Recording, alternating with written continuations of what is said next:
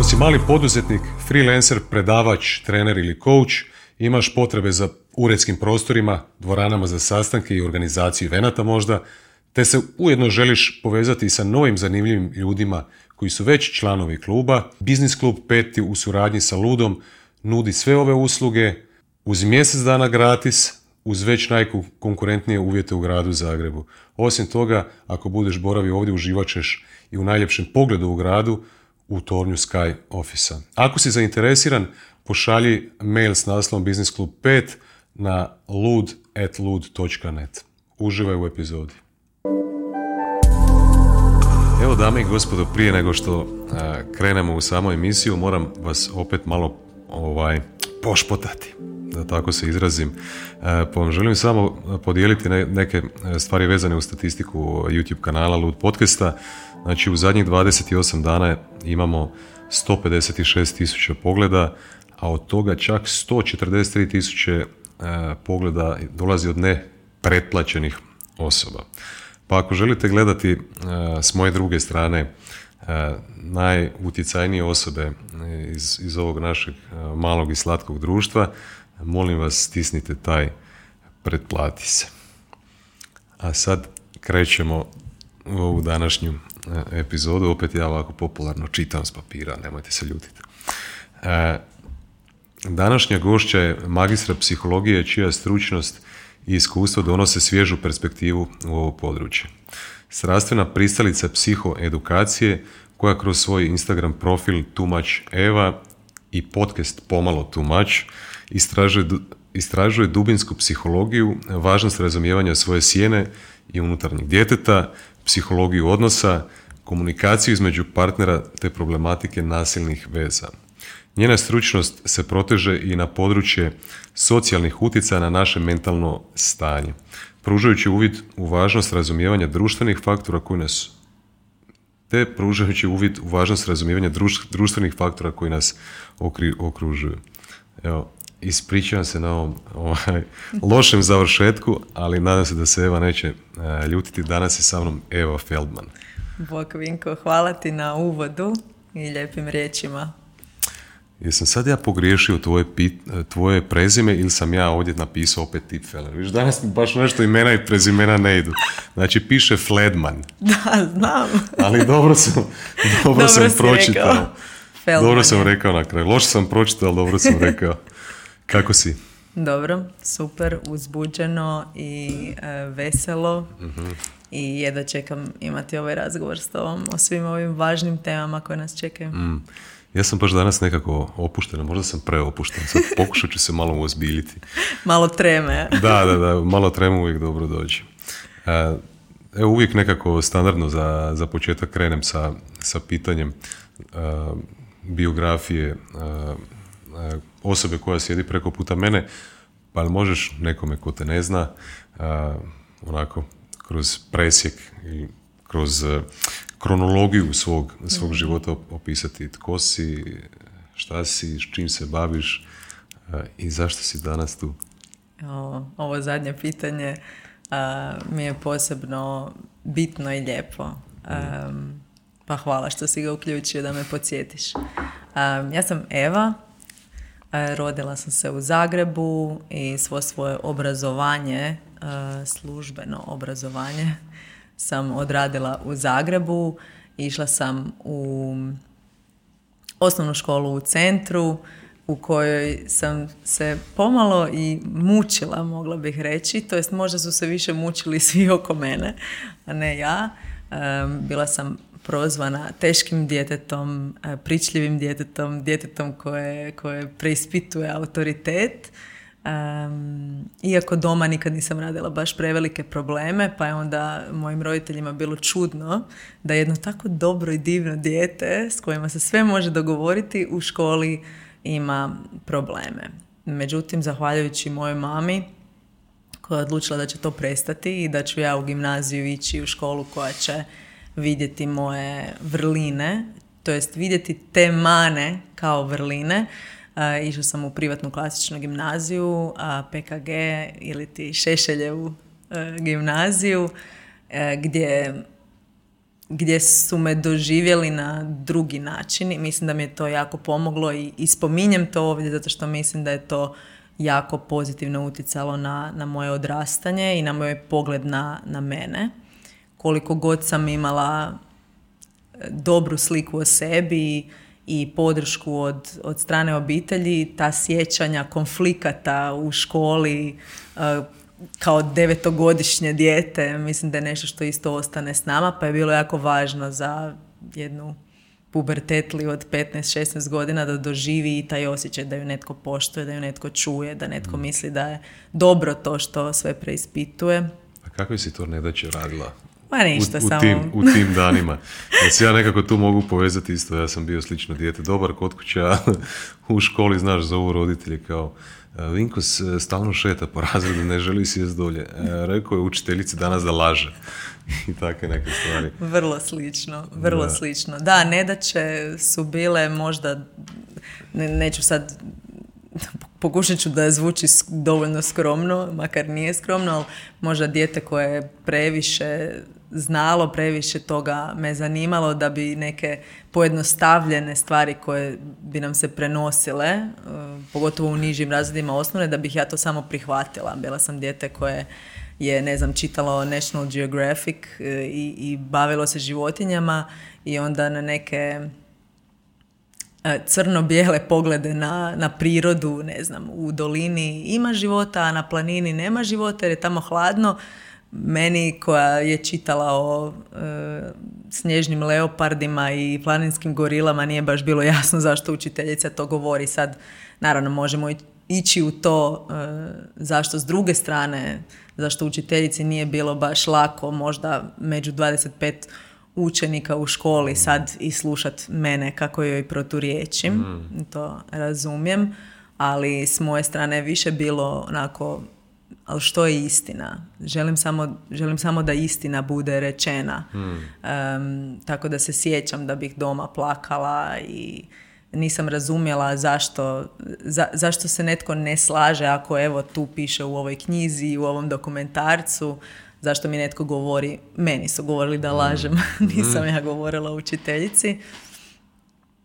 Tako da to su bile nedaće, kasnije je to bilo povezano isto sa možda nekim manjkom fokusa, ono kad misliš da sve znaš pa zaboraviš preokrenut test pa onda ne riješiš drugu cijelu stranicu nego si ono zabavljaš se, pričaš, eh, malo si sav u svojoj Sad kad pričaš o sebi kao da pričaš o meni. Ali iskreno. Znači mm. jako puno karakteristika koje si sad navela, vidim puno sličnosti. Uh, jel da li smo to rekli prije snimanja ili više sad, ne znam, rekla si da si perfekcionist isto, tako? Da, prije snimanja. A da, prije snimanja si rekla da si perfekcionist. Da li si u, u čak u tim ranijim godinama mm. to primjećivala kod sebe? Isto prije nego to što odgovoriš, prijatelj moj koji je psiholog Igor Čerenšek, kad si spominjala mane svoje dok si bila dijete, on kaže da su mane samo prenaglašene vrline. Da. Slažem se. A, jesi, jesi primjećivala značajke perfekcionizma kod sebe? Čak i u djetinstvu? Pa zapravo nisam nikad razmišljala o tome. Ja sam plakao kad sam dobio četiri. mm, meni je bilo teško uopće krenuti raditi na nečem u čemu sam mislila da nisam dobra. I to je i dan danas tako, što je jedna, što je ona tamna strana perfekcionizma. Hmm. Kad, kad razgovaramo, kad pričamo o perfekcionizmu, onda se uvijek fokus stavlja na to da želimo da sve bude super, savršeno, hmm. dotjerano, pazimo na, na detalje, ali zapravo se iza krije jedan strah koji nas onemogućava da ulazimo u ono za što mislimo da možda neće, da će pokazati da nismo dovoljno dobri. Mm. Tako da to definitivno imala sam puno hobija, ali sam brzo odustajala od svojih hobija. I onda kad kažem pa da, išla sam i svirala flautu i svirala klavir, išla sam na njemački i trenirala tenis i sve nekako, ali nigdje možda jer sam stalno vidjela neke poteškoće ili negdje mi je bilo teško i to sam internalizirala i mislila da to znači da ja nisam dovoljno dobra, a ne samo da mi mm. treba jednostavno više vremena da, da stvorim znanje ili vještinu.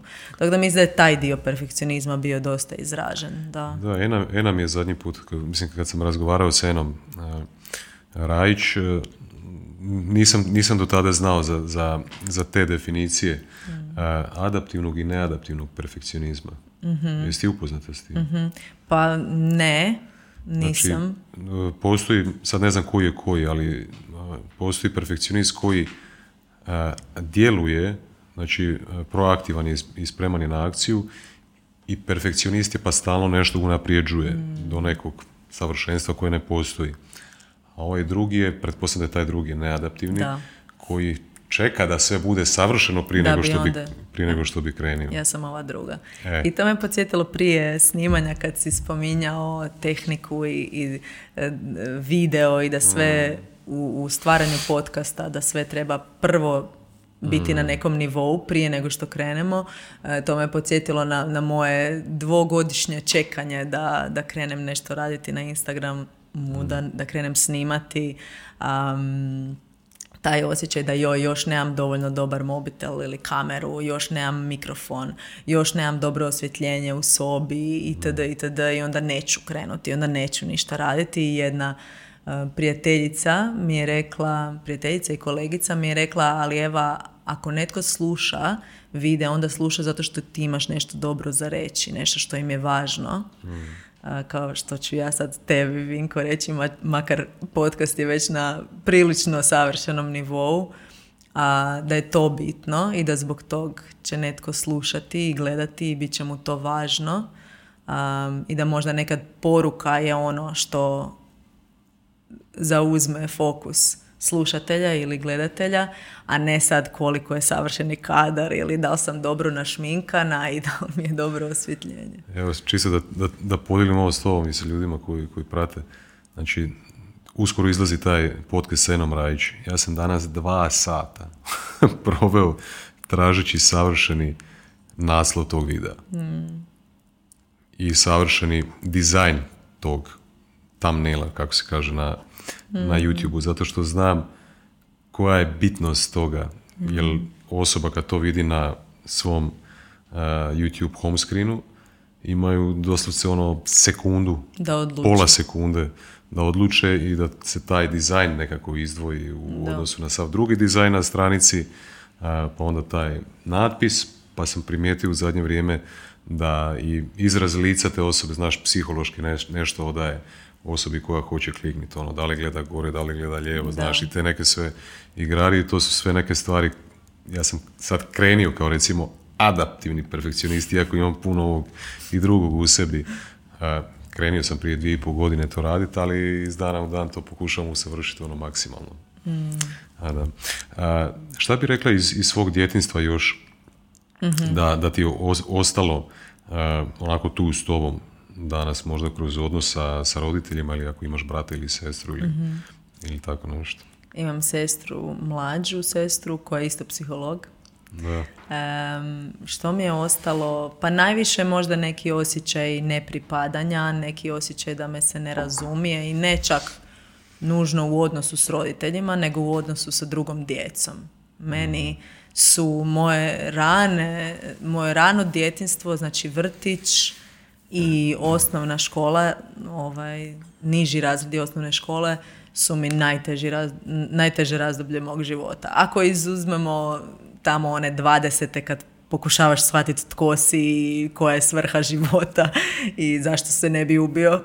To samo, želim, samo citiram knjigu, ne, ne stvarno pitanje. E, da, pored toga definitivno 5, 6, 7, 8, 9 godina ono najteže razdoblje to mi je nešto što ostaje. A danas, danas imaš osjećaj, kako si se izrazila da, da, da ne pripadaš? ne, nemam danas taj osjećaj, ali, ali sam svjesna koliko sam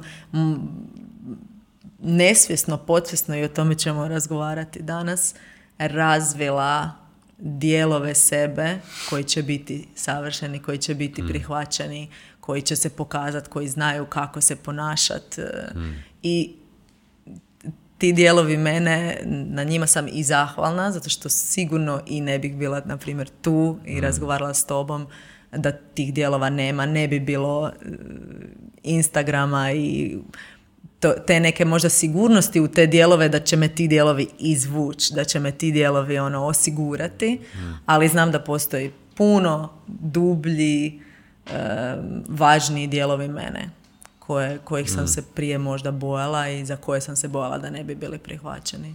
Sve je možda zgodno da te u ovom trenutku pitam onda to pitanje. A, pročitao sam na, na par mjesta kad sam, kad sam istraživao tko si i s čim se baviš, da, da spominješ jedan termin unutarnjeg djeteta. Ja sam, čuo sam za to, ali iskreno ne znam o čemu se radi. Pa, jel nam možeš malo to nekako objasniti? Da. E, pojam unutarnjeg djeteta je pojam iz dubinske psihologije, iz psihoanalize zapravo, ali ne one psihoanalize Freudove, originalne recimo ili početne, nego dosta razvijene psihoanalize ono, desetljeća nakon Freuda. Pojam unutarnjeg djeteta označava dio nas kao neki emocionalni prikaz nas koje smo mi iskusili u djetinstvu. Ne znam mm. sad da li sam možda više zakomplicirala nego objasnila. Ajde na primjeru nekom. Na primjer, ako ja kažem da, mm, da sam u djetinstvu imala te teške trenutke kad se nisam osjećala prihvaćeno i onda ti super pitaš pitanje, ok, kako se danas osjećaš. Ja znam da ja kao Eva od skoro 34 godine, da nemam osjećaj nepripadanja, ali znam i sa tim radom na sebi, psihoterapijom i edukacijama u psihoterapiji, znam da postoji jedan dio mene koji se može osjećati kao da ne pripada. I taj dio mene koji u mom slučaju dolazi iz djetinstva je dijelić tog mog unutarnjeg djeteta. Moje unutarnje dijete može biti dio mene koji se voli igrati, dio mene koji je kreativan, dio mene koji će doći i pokazivati se i želi biti u centru pažnje jer je i to naravno obilježilo moje djetinstvo, u mom slučaju naravno. Ali ti dijelovi mi možda nisu toliko zanimljivi zato što ti dijelovi ne bole. I onda kad se kad se dogodi da nas nešto jako boli, da nas nešto jako trigerira, da, da u odnosima s drugima osjećamo stalno neki osjećaj da nismo dovoljni, da, e, da nas se ne vidi, da nas se ne čuje, vrlo vjerojatno, i možda ću danas previše generalizirati, pa nadam se da će me slušatelji i gledatelji da će mi to oprostiti, ali to se mora tako kad se razgovara o ovim temama vrlo vjerojatno je da postoji i jedan dio nas koji se tako osjećao neželjeno, nedovoljno, neviđeno, koji se tako osjećao i u ranom dobu našeg mhm. života. I taj dio se zove unutarnje dijete. To može biti ranjeno unutarnje dijete, a može biti i unutarnje dijete koje je sve imalo. To nije nužno, kako da kažem, negativni pojam. Nije nužno da je naše unutarnje dijete zakinuto, ali je vrlo, vrlo vjerojatno. Ne postoji unutarnje dijete koje nije i bilo povrijeđeno i bilo neshvaćeno. Zato što sa tri godine i ti si spomenuo da mm. imaš kćer koja mm. ima sad dvije, sa dvije godine. da. Znači sa dvije godine, sa tri godine, koliko god djeca fenomenalno mm. mogu komunicirati, E, neiz, e, ne da neizvjesno, izvjesno je da, da će se dogoditi situacija u kojoj ti nećeš znati što ona treba i ti nećeš znati što ona... To je svakih pet minuta. Točno. Ona je sad u terrible twos. Da, terrible two. da. Naj, znači nju najviše frustrira što se ona ne zna izraziti, što ja nju ne razumijem i onda, ovaj, onda, onda počnu one uh, situacije emotivne neregulacije. Da. Da se tako iz, izrazim. Da. Jedno pitanje mi se vrti već par dana u, u, glavi kako smo, kak smo se nas dvoje dogovorili da, da, ćemo, da ćemo razgovarati. E, I nekako mi se povlači zapravo iz mog života, pa, mm. pa tebe baš želim e, pitati. I sad kroz sve ovo što sam slušao isto, što, što ti komuniciraš e, na, na društvenim mrežama, kroz svoj podcast isto. I sad kad si spomenula i taj rad na sebi, ja ono kao radim na sebi već deseta godina, 15 godina, ne znam više ni sam koliko, ali imam osjećaj nekakav u, u zadnje vrijeme u zadnje vrijeme zapravo ne konzumiram više toliko puno koliko sam konzumirao prije. Možda u zadnjih pet godina konzumiram puno manje nego prije. E, I najbitnije mi pitanje sada ta integracija svega mm. toga. Znaš, svi mi znamo što je super savršena mm. prehrana, svi mi znamo kako bi trebali u odnosima, svi mi znamo kako bi trebali u nekom drugom polju života, ali, ali gdje je ta integracija? Kako, kako ti razmišljaš o tome? Kako, kako se ti potrudiš recimo da u svom životu stvarno ono što si učila ili što si na psihoterapiji prolazila da, da stvarno integriraš. Previše stvari koje nam odvraćaju pažnju. Mm. A malo je fokusa. Da, i ne samo izvana da nam odvraćaju pažnju, nego iznutra. Neki put iznutra imamo neke ne, nerazriješene e, situacije, nerazriješene konflikte, možda sami sa sobom, koji onda nas ispriječe da uopće dođemo do te informacije. Kažeš, znamo kako se ponašati. Pa to znanje je onako na ovoj jednoj kognitivnoj razini. Um, I puno, uh, puno klijenata koji, koji dođu meni i kažu točno to. Evo, ja sad već tri godine radim na sebi, slušam sve podcaste, čitam sve knjige, sve, sve, sve i šta, što sad? Što sad? I ovo tvoje pitanje kako integrirati, moram reći da je to naj... E, pitanje koje me najviše zastrašuje, jer sam svjesna da e, ja ne mogu riječima objasniti kako se to radi, koliko god je ovo mediji, e, verbalni mediji. Um, ali evo, ako, ako zamislimo to da konzumacija sadržaja, čitanje, slušanje drugih ljudi, zna, znanstvenika, stručnjaka. Razumimo da je to na ovoj razini, to je na verbalnoj razini, to je na razini nekoga tko je prošao recimo osnovnu školu. U smislu znaš čitati, znaš proširene rečenice razumjeti, čitati s razumijevanjem, slušati s razumijevanjem. To je sve na razini glave. Uma, racija. Super. Da te ja pitam da napišeš esej o tome kako kako uspješno komunicirati u braku, uh, kako se odnositi prema svojem dvogodišnjem djetetu kad ima temper tantrum i nere, neregulaciju. Ti bi to vjerojatno super znao napisati. E, i onda dođe situacija kad su tu i nervoza i e, umor i tvoje nerazumijevanje drugog bića u smislu što, što je sad problem? Evo ne znam ja čitam uvijek one scene kad roditelji pišu zašto je, moj, zašto je moje dijete danas plakalo? I onda ne znam pustio sam vodu i njegov drekec je otišao u WC ili htjela je bananu, ja sam joj dala bananu i rasplakala se. Um, znači i to, taj neki normalni, normalna reakcija u smislu ovo nema nikakve logike zašto mm. se ti sad tako osjećaš. Kad, kad stavimo tebe i sve nas, Vinko, ja samo tebe sad stavljam ovaj, u centar, uh, nije baš da se ponašamo onako kako znamo i sad namjerno kažem znamo sa navodnim znacima, jer to znanje ostaje zapravo na jednoj površini.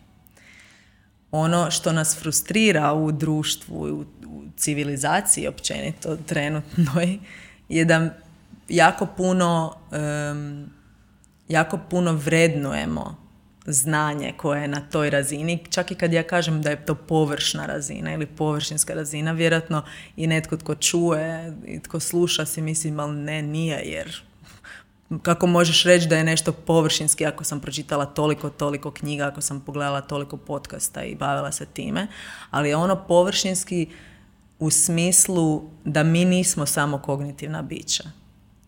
I mi nismo samo razum i um. I voljeli bismo nekad to biti jer živimo u svijetu koji na taj način koji na taj način funkcionira, ako smijem reći u svijetu koji, u kojem muški princip dominira, ne mislim nužno muškarci, nego taj muški princip um, direktnosti, linearnosti, um, kognitivnog i, i logičnog. Znači, ne mislim da žene nisu logične, da samo disclaimer. ne moraš biti politički korektna. um, ali živimo u svijetu koje su napravili muškarci. I, I onda zaboravljamo na cijeli jedan drugi spektar našeg bića, a to je ja sad dok sjedim ovdje osjećam da mi, da mi titra tijelo. Ja znam da znam, znam da sam se pripremila, znam da su ovo teme oko kojih sam strastvena i upravo zato isto tako sam svjesna, ok, ovo mi je očito važno. Važno mi je da kažem što znam, važno mi je da me drugi ljudi razumiju, da me ti razumiješ, važno mi je da ispunim očekivanja koja si imao kad si mene pozvao. To je moja kognitivna elaboracija mojih osjećaja, ali je činjenica da moji osjećaji još uvijek postoje i da oni se s mojom kognitivnom elaboracijom ne, ne miču. I sad tu idemo u onaj dublji dio. Sad je ovo možda taj dio integracije. Idem u dublji dio. Idem u dio svog unutarnjeg djeteta koje sad u ovom trenutku čeka da, da shvati i neće možda ni danas saznati da li je dovoljno dobro. I u svom odnosu sa svojim unutarnjim djetetom ja moram odraditi jedan razgovor koji je na emotivnoj razini, znači nije da stvarno govorim, nego ja osjećam sama za sebe iznutra, da ja kažem ono, ok si, čak i da uprskaš ovo pitanje, čak i da Vinko misli da si glupa, ok si, dovoljna si, smiješ tu biti, smiješ tu postojati. Tako da kad, kad idem objasniti tu integraciju, ono što mi je bitno je da naravno da bez svjesnog dijela ne možemo uopće ići u, u daljnji rad. Znači ja moram znati što se sa mnom događa da bih išla u to da e, promijenim nešto. Moram biti svjesna svojih procesa i moram biti svjesna zašto su ti procesi tu koji je uzrok, šta je to možda iz mog djetinstva, na šta me ovo podsjeća, zašto mi je ovo važno, što je najgore što se može dogoditi, što je najgore što netko može misliti o meni, ali taj svjesni dio mi neće pomoći. I onda kad, kad mi kažeš da, da si i prestao konzumirati, da, da ti je možda najveći izazov, veći izazov od pročitati 15 knjiga je vidjeti da to što si pročitao i da to što si htio implementirati, da je to stvarno tu u stvarnosti. Definitivno.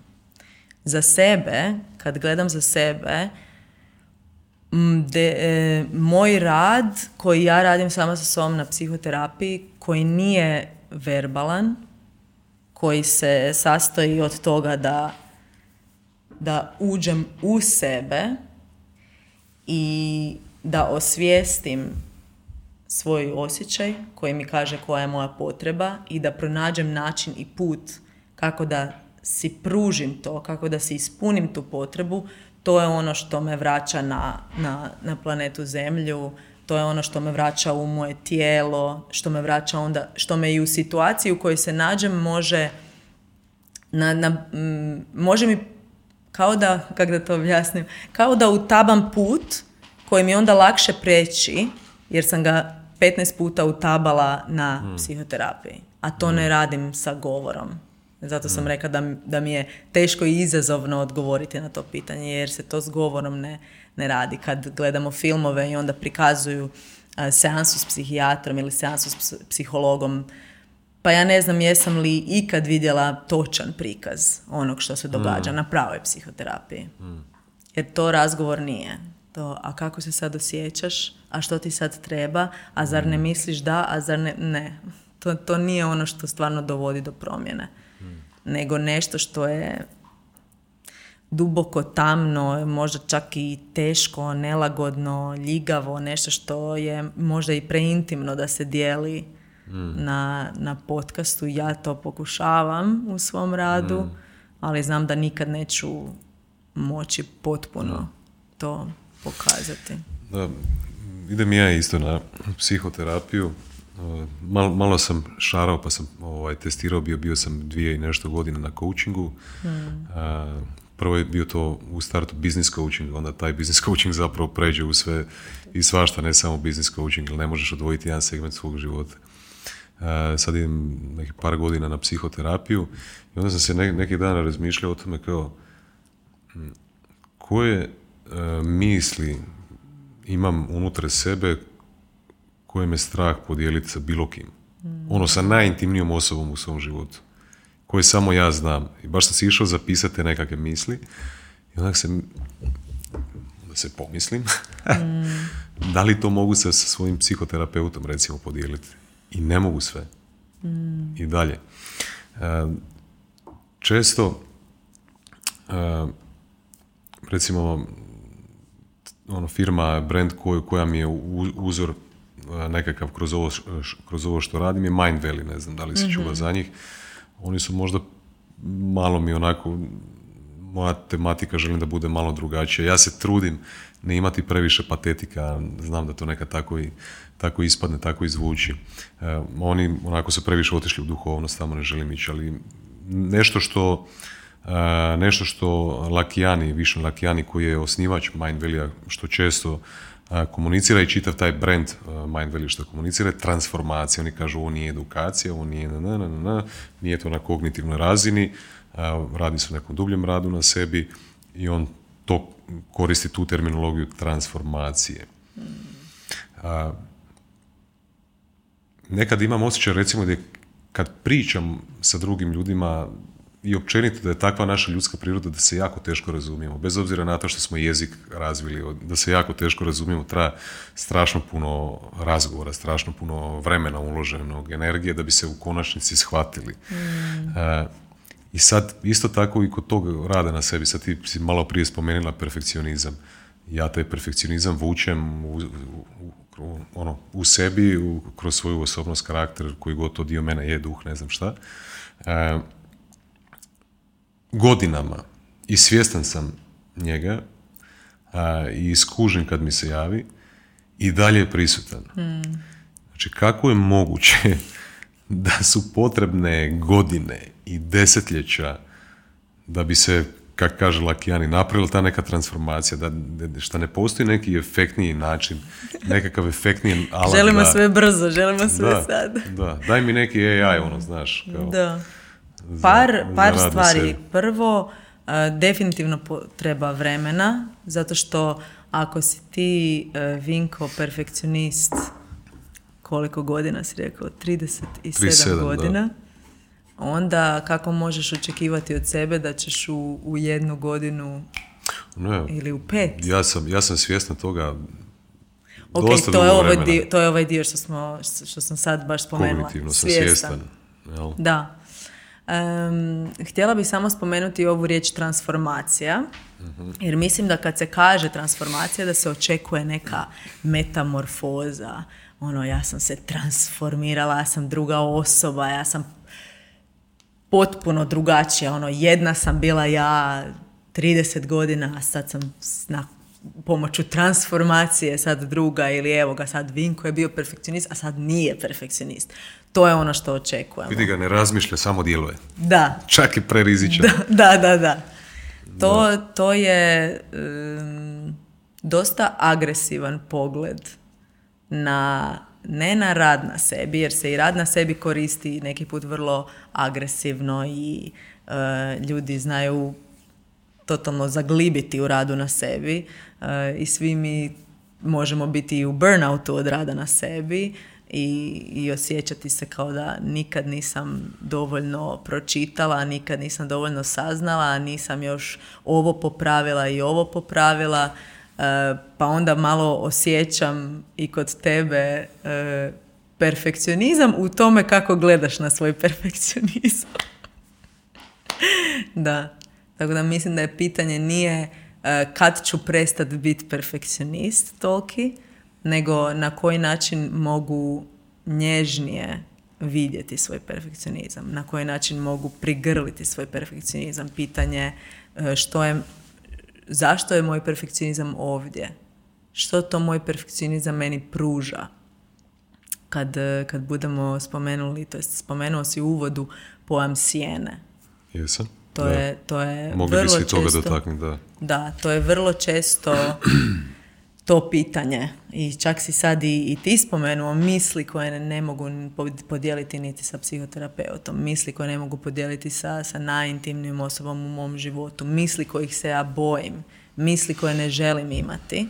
A moj mentor iz art terapije kaže uh, you need to befriend your shadow. I tako možemo gledati i na perfekcionizam ili na bilo što što svatko od nas misli da ne bi trebao imati. Šta je, naš, šta je naša sjena? Što je naša sjena? Kad si rekla da you need to befriend your shadow, znači da trebaš se sprijateljice svojom sjenom. Da. Što je, što je to točno naša sjena? Naša sjena eh, je dio naše psihe, isto kao što je unutarnje dijete i puno drugih dijelova, na primjer persona, Jung, Jung eh, koji je nasljednik isto tako kaže, nasljednik Freuda, e, je proučavao razne dijelove ljudske psihe, pa je onda rekao da, imamo svoju personu, imamo dio koji, e, dio naše ličnosti koji dolazi u svijet, koji dolazi u javnost. Ja kad dođem ovdje i prvi put tebe upoznam, moja persona je ta koja se tu predstavlja. Moja persona je tu koja, koja sjedi danas i, i s tobom razgovara i pokušava se i svidjeti i pokušava da ljudi misle da je, da je dobra, da je pametna, da ima razloga zašto je tu ono pitanje što si, što si na početku rekao. Um, to je moja persona. E sad, pomoću transformacije, ali to ne ove koja je ogromna, nego ove koja je minimalna, pomoću transformacije ja mogu u malim trenucima, jer se osjećam dovoljno sigurno u samoj sebi, dopustiti nekim drugim dijelovima da izađu. Na primjer, unutarnjem djetetu ili sjeni. Taj dio sjene je suprotno od persone. Ako je persona dio moje maske koju ja stavljam kad idem držati predavanje, stavljam jednu masku kad idem, ne znam, u daljoj familiji, u posjetu rodbini, e, masku stavljam kad idem u kazalište, e, no pun intended, ali u smislu da se na neki način predstavljam. Neću doći u kazalište u japankama, e, ne znam, sa poderanom majicom, nego ću vjerojatno nekako se obući, nekako htjeti se prilagoditi biti prihvaćena u tom društvu. To je moja persona. Moja persona je ono sve najljepše o meni.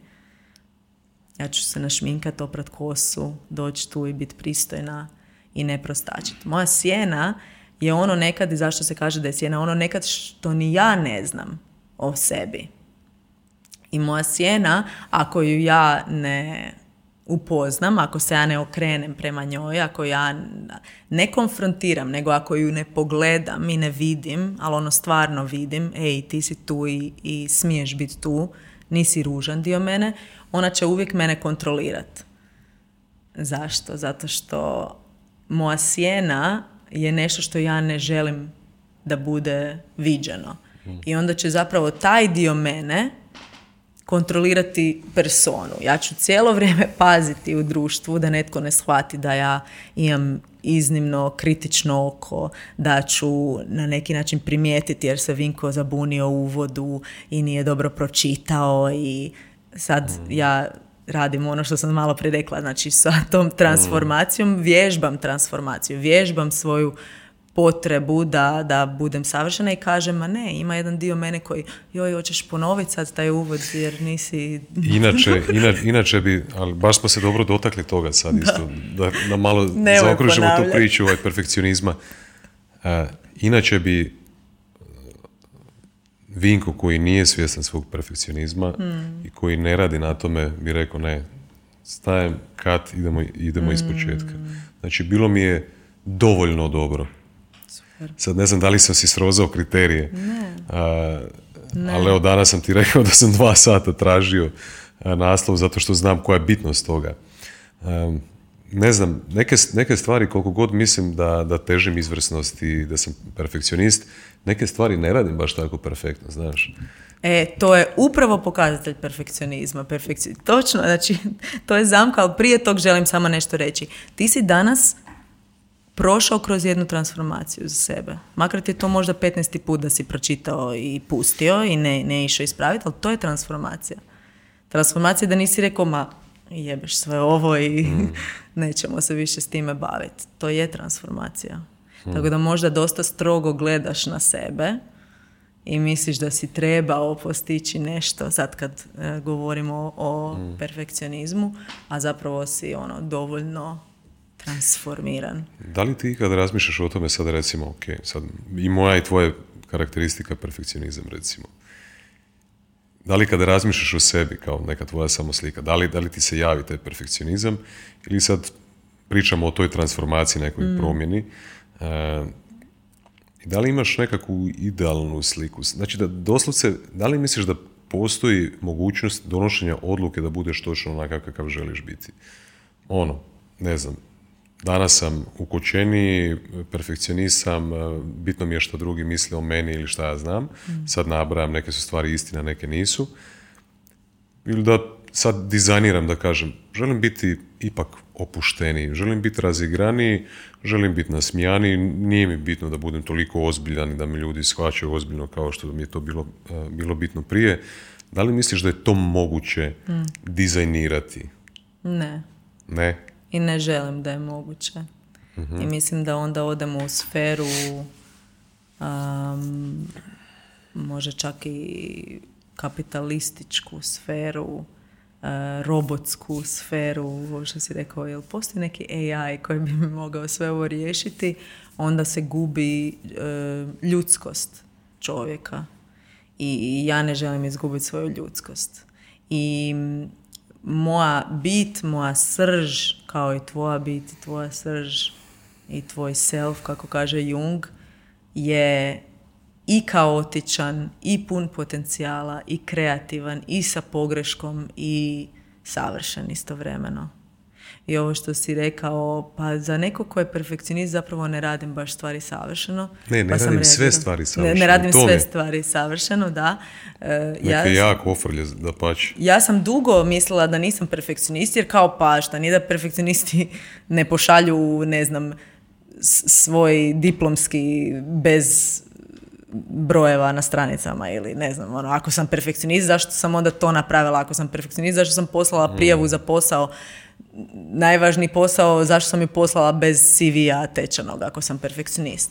E, ali to mm. je upravo, e, to je upravo govor perfekcionista.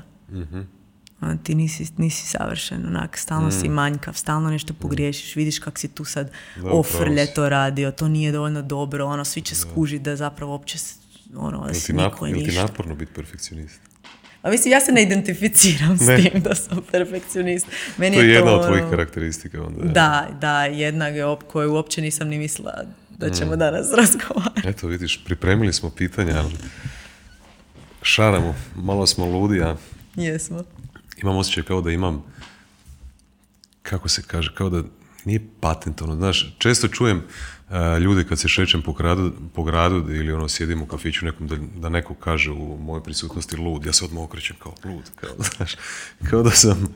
Super ime. Uh, da, često se spominjem. Uh, ono što, što sam ja shvatio zapravo da, da, da tvoja centralna tema su mm. odnosi. Mm. I to partnerski odnosi, jel tako? mm I sad kroz sve ovo što smo ispričali, ovaj rad na sebi, ovu transformaciju, integraciju svega toga, konzumiramo, čitamo, pažnja nam je izgubljena od, od siline sadržaja koji, koji postoji online, gdje u cijeloj toj priči dolazi na red, na red gdje dolaze ti odnosi. Zapravo do sad smo nekako pričali više o samima sebi. Mm. Ono, kao, fokusirali smo se na, na, na, na tog pojedinca, a sad taj pojedinac odjednom dolazi u nekakvu zajednicu i interaktira sa jednom osobom ili interaktira sa više osoba. Ajdemo se sad fokusirati na te partnerske odnose. Kako to izgleda u partnerskim odnosima? zapravo ne možemo pričati o pojedincu, a da ne pričamo o partnerskim, to jest o odnosima, bilo uh kakvim. I ono čega smo se i dotakli na početku um, mojeg iskustva djetinstva, ono je uvijek i svako naše iskustvo je uvijek u odnosu na druge ili naše viđanje tuđeg odnosa prema nama. tako da ne postoji pojedinac koji je izoliran od odnosa i priroda e, ljudskog bića je da je ono u odnosu. I zato kad kažeš moja tema, nešto čime se volim baviti, o čemu volim čitati, o čemu volim pisati, su, su partnerski odnosi, ali partnerski odnosi kao kroz prizmu mog odnosa prema samoj sebi, kroz, kroz prizmu e, tog pojedinca koji se bori, koji se bori sa ti odnosom prema svojim unutarnjem djetetu, odnosom prema svojoj sjeni, sa tom svojom personom, sa svim tim nekim um, refleksima, reakcijama koje je naučio i onda što to znači za odnose u njegovom ili njezinom životu. Iznimno mi je zanimljivo um, vidjeti i iskusiti u mom osobnom životu kako moj odnos prema meni utječe na odnose sa s ljudima oko mene, najčešće onda sa partnerskim odnosima koji su recimo najprisniji. Mm. I kako moja unutarnja dinamika, kako se vrlo, vrlo često, vrlo brzo izlije izvan mojih granica i utječe na odnos sa drugom mhm. osobom. A odakle ti dolazi, sad te prekinuo, ne, ne, odakle ti dolazi uh, taj interes baš za partnerske odnose? Kako si se odlučila baš toliko mm. fokusirati na to? Ili si se ikad pitala to? Um, samo da se vratim uh, da se vratim malo na svoju kronologiju mog života. Uh, dok sam studirala, to je prije nego što sam studirala psihologiju, već sam im bila u kontaktu sa nekim kako da kažem, možda čak ne sa knjigama o psihologiji, niti sa nekim konkretnim psihološkim teorijama, ali moj e, stric, to jest tatin stric, koji je e, prije par dana preminuo, tako da ovim putem želim reći hvala pokoj mu duši, a doktor Stašo Feldman, on je bio psihijatar. I on je pisao o partnerskim odnosima. Njegova prva knjiga je bila Ljubav na drugi pogled koju mm. preporučam. I ja sam ju pročitala tad prije zapravo svojih velikih partnerskih odnosa, prije svojeg studija i, i on je mojoj mami pomagao oko nekih drugih um, poteškoća, klaustrofobije i tako. Od, komunikacije u odnosima i sjećam se da je te sve neke knjige koje je on mami preporučio su došle i do mene. Knjige, ideje, mama bi znala meni davati savjete koji su, koji su izvirali iz psihologije. I mislim da je tu prvi put za mene bilo važno vidjeti, aha, ono, nismo, nije sve, nešto je i, i u backstage nešto je i u razini ispod. nije samo na, na, na kao stva, na nije samo to u stvarnosti. Evo, Vinko mene ne sluša i Vinko se samo želi svađati sa mnom i eto, on je takav i a ništa, ja ću se svađati s njim jer on se htio svađati sa mnom, pa šta, sad možemo tu pet sati se raspravljati. to je jedna od prvih stvari koje je meni mama rekla, ono, ako ti netko baci lopticu, tvoja je odluka da li ćeš ti tu lopticu uhvatiti, bacati natrag ili ćeš ju pustiti. I to je nešto što je jedno zlatno pravilo odnosa, vrlo ovako jednostavno, koje me zaintrigiralo, jer sam shvatila da da, zapravo ja imam, u mojoj je moći, ako Vinko ili netko ko je pored mene ili netko ko je preko puta mene, kaže nešto da me povrijedi ili kaže nešto protiv mene ili kaže nešto što započinje svađu, moj, moja je odluka da li ću ja to uhvatiti i držati se sad tog i onda možemo lijepo ko je jači, ko će više izdržati ili ću pustit i reći ok, o, vidim da se nešto događa, vidim da vidim da je ono razina energije se malo podigla, vidim da je neka nervoza, ok, ja ne želim biti dio toga.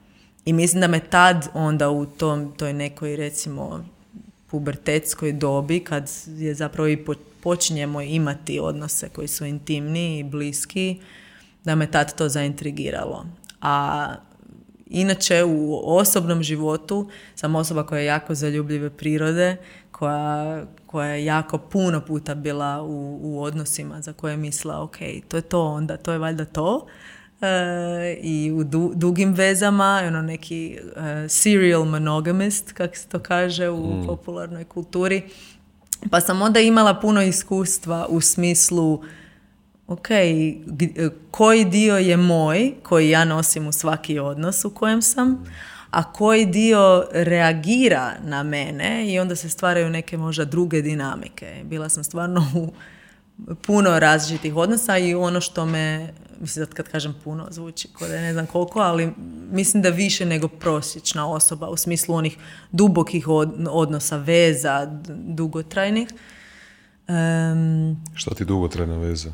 Pa, tri, četiri, pet godina. Da. I tu sam vidjela i kad gledam kroz svoj život i kroz svoje odrastanje do, do te 30. 33. godine sad, koliko su različiti periodi u kojem sam se ja nalazila u svom životu utjecali na moj izbor partnera, utjecali na i problematiku koja se onda odvija u odnosu. Tako da sve te stvari su mi užasno, užasno intrigantne i bile zanimljive i voljela sam i volim čitati o tome i volim se i baviti možda nekim kao kontroverznim temama i čitala sam puno o otvorenim vezama, čitala sam puno o prevari u vezama i to mi je otvorilo neki pojmovi od tamo, neke ideje, neke stvari koje se nalaze u svima nama i koje su psihologija ljudskog bića koje utječu na odnos, a možda se njima ne bavimo i ne, ne razgovaramo o tome, to me najviše povuklo u tu temu. Vidiš, nisam nikad pričao, ovaj, imao sam uh, dvije epizode sam snimio sa Mateom da. Uh, Gracin, baš da. Ono, doma, njen je brand doma sa sobom. Uh, prvi video smo nazvali da. biti dobro sa sobom, drugi biti dobro sa drugima. S drugima. to smo vječali pol sata ili sa ili s drugima. Eto, još sam perfekcionist. I nisam do sada nikada u, u, u podcastu pričao s nikim o ovome što si spomenula, otvorene, otvorene veze ili prevare recimo. U vezama to mislim da, da su i ljudima zanimljive teme, a i meni je zanimljivo. Malo sam čak mm, imam osjećaj da, da, da te prevare, možda se varam, da su onako nekako dio moje povijesti, ono, da, da, se, da se to nekako događalo više u 20. godinama kad smo bili manje zreli nego što, što će se, nadam, događati sada. Mm. I otvorene veze. Recimo, slušam podcast e, od Obri Markusa, ne znam jesi ikad čula za njega. E, on je bio u otvorenoj vezi nekoliko godina sa svojom bivšom partnericom i sve onako super iskreno i otvoreno e, pričao, pričao o tome. Da li si ti kad možda eksperimentirala s tim ili, ili si isključivo bila ono, znatiželjna pa, pa si se da. čitala ili učila o tome? Ono? Više, više iz znatiželje i više zapravo ponuka na tom temom prevare i onda sam nekako e, došla i do tog dijela interneta u kojem postoji još uvijek prevara i u otvorenim vezama, to mi je nekako prvi put. Postoji prevara u otvorenim mm vezama? Da, to mi je bilo prvo što me i ja sam isto tako reagirala kao, a, kak? Ali zapravo je stvar u, u tajnosti, stvar je u skrivanju i mm. laži, a ne u tome da, ne rad, da radiš nešto što ne bi smio. Jer čak, i, čak i otvorene veze um, ili neke netradicionalne veze imaju neka pravila i postoji neki dogovor i postoji neki razgovor.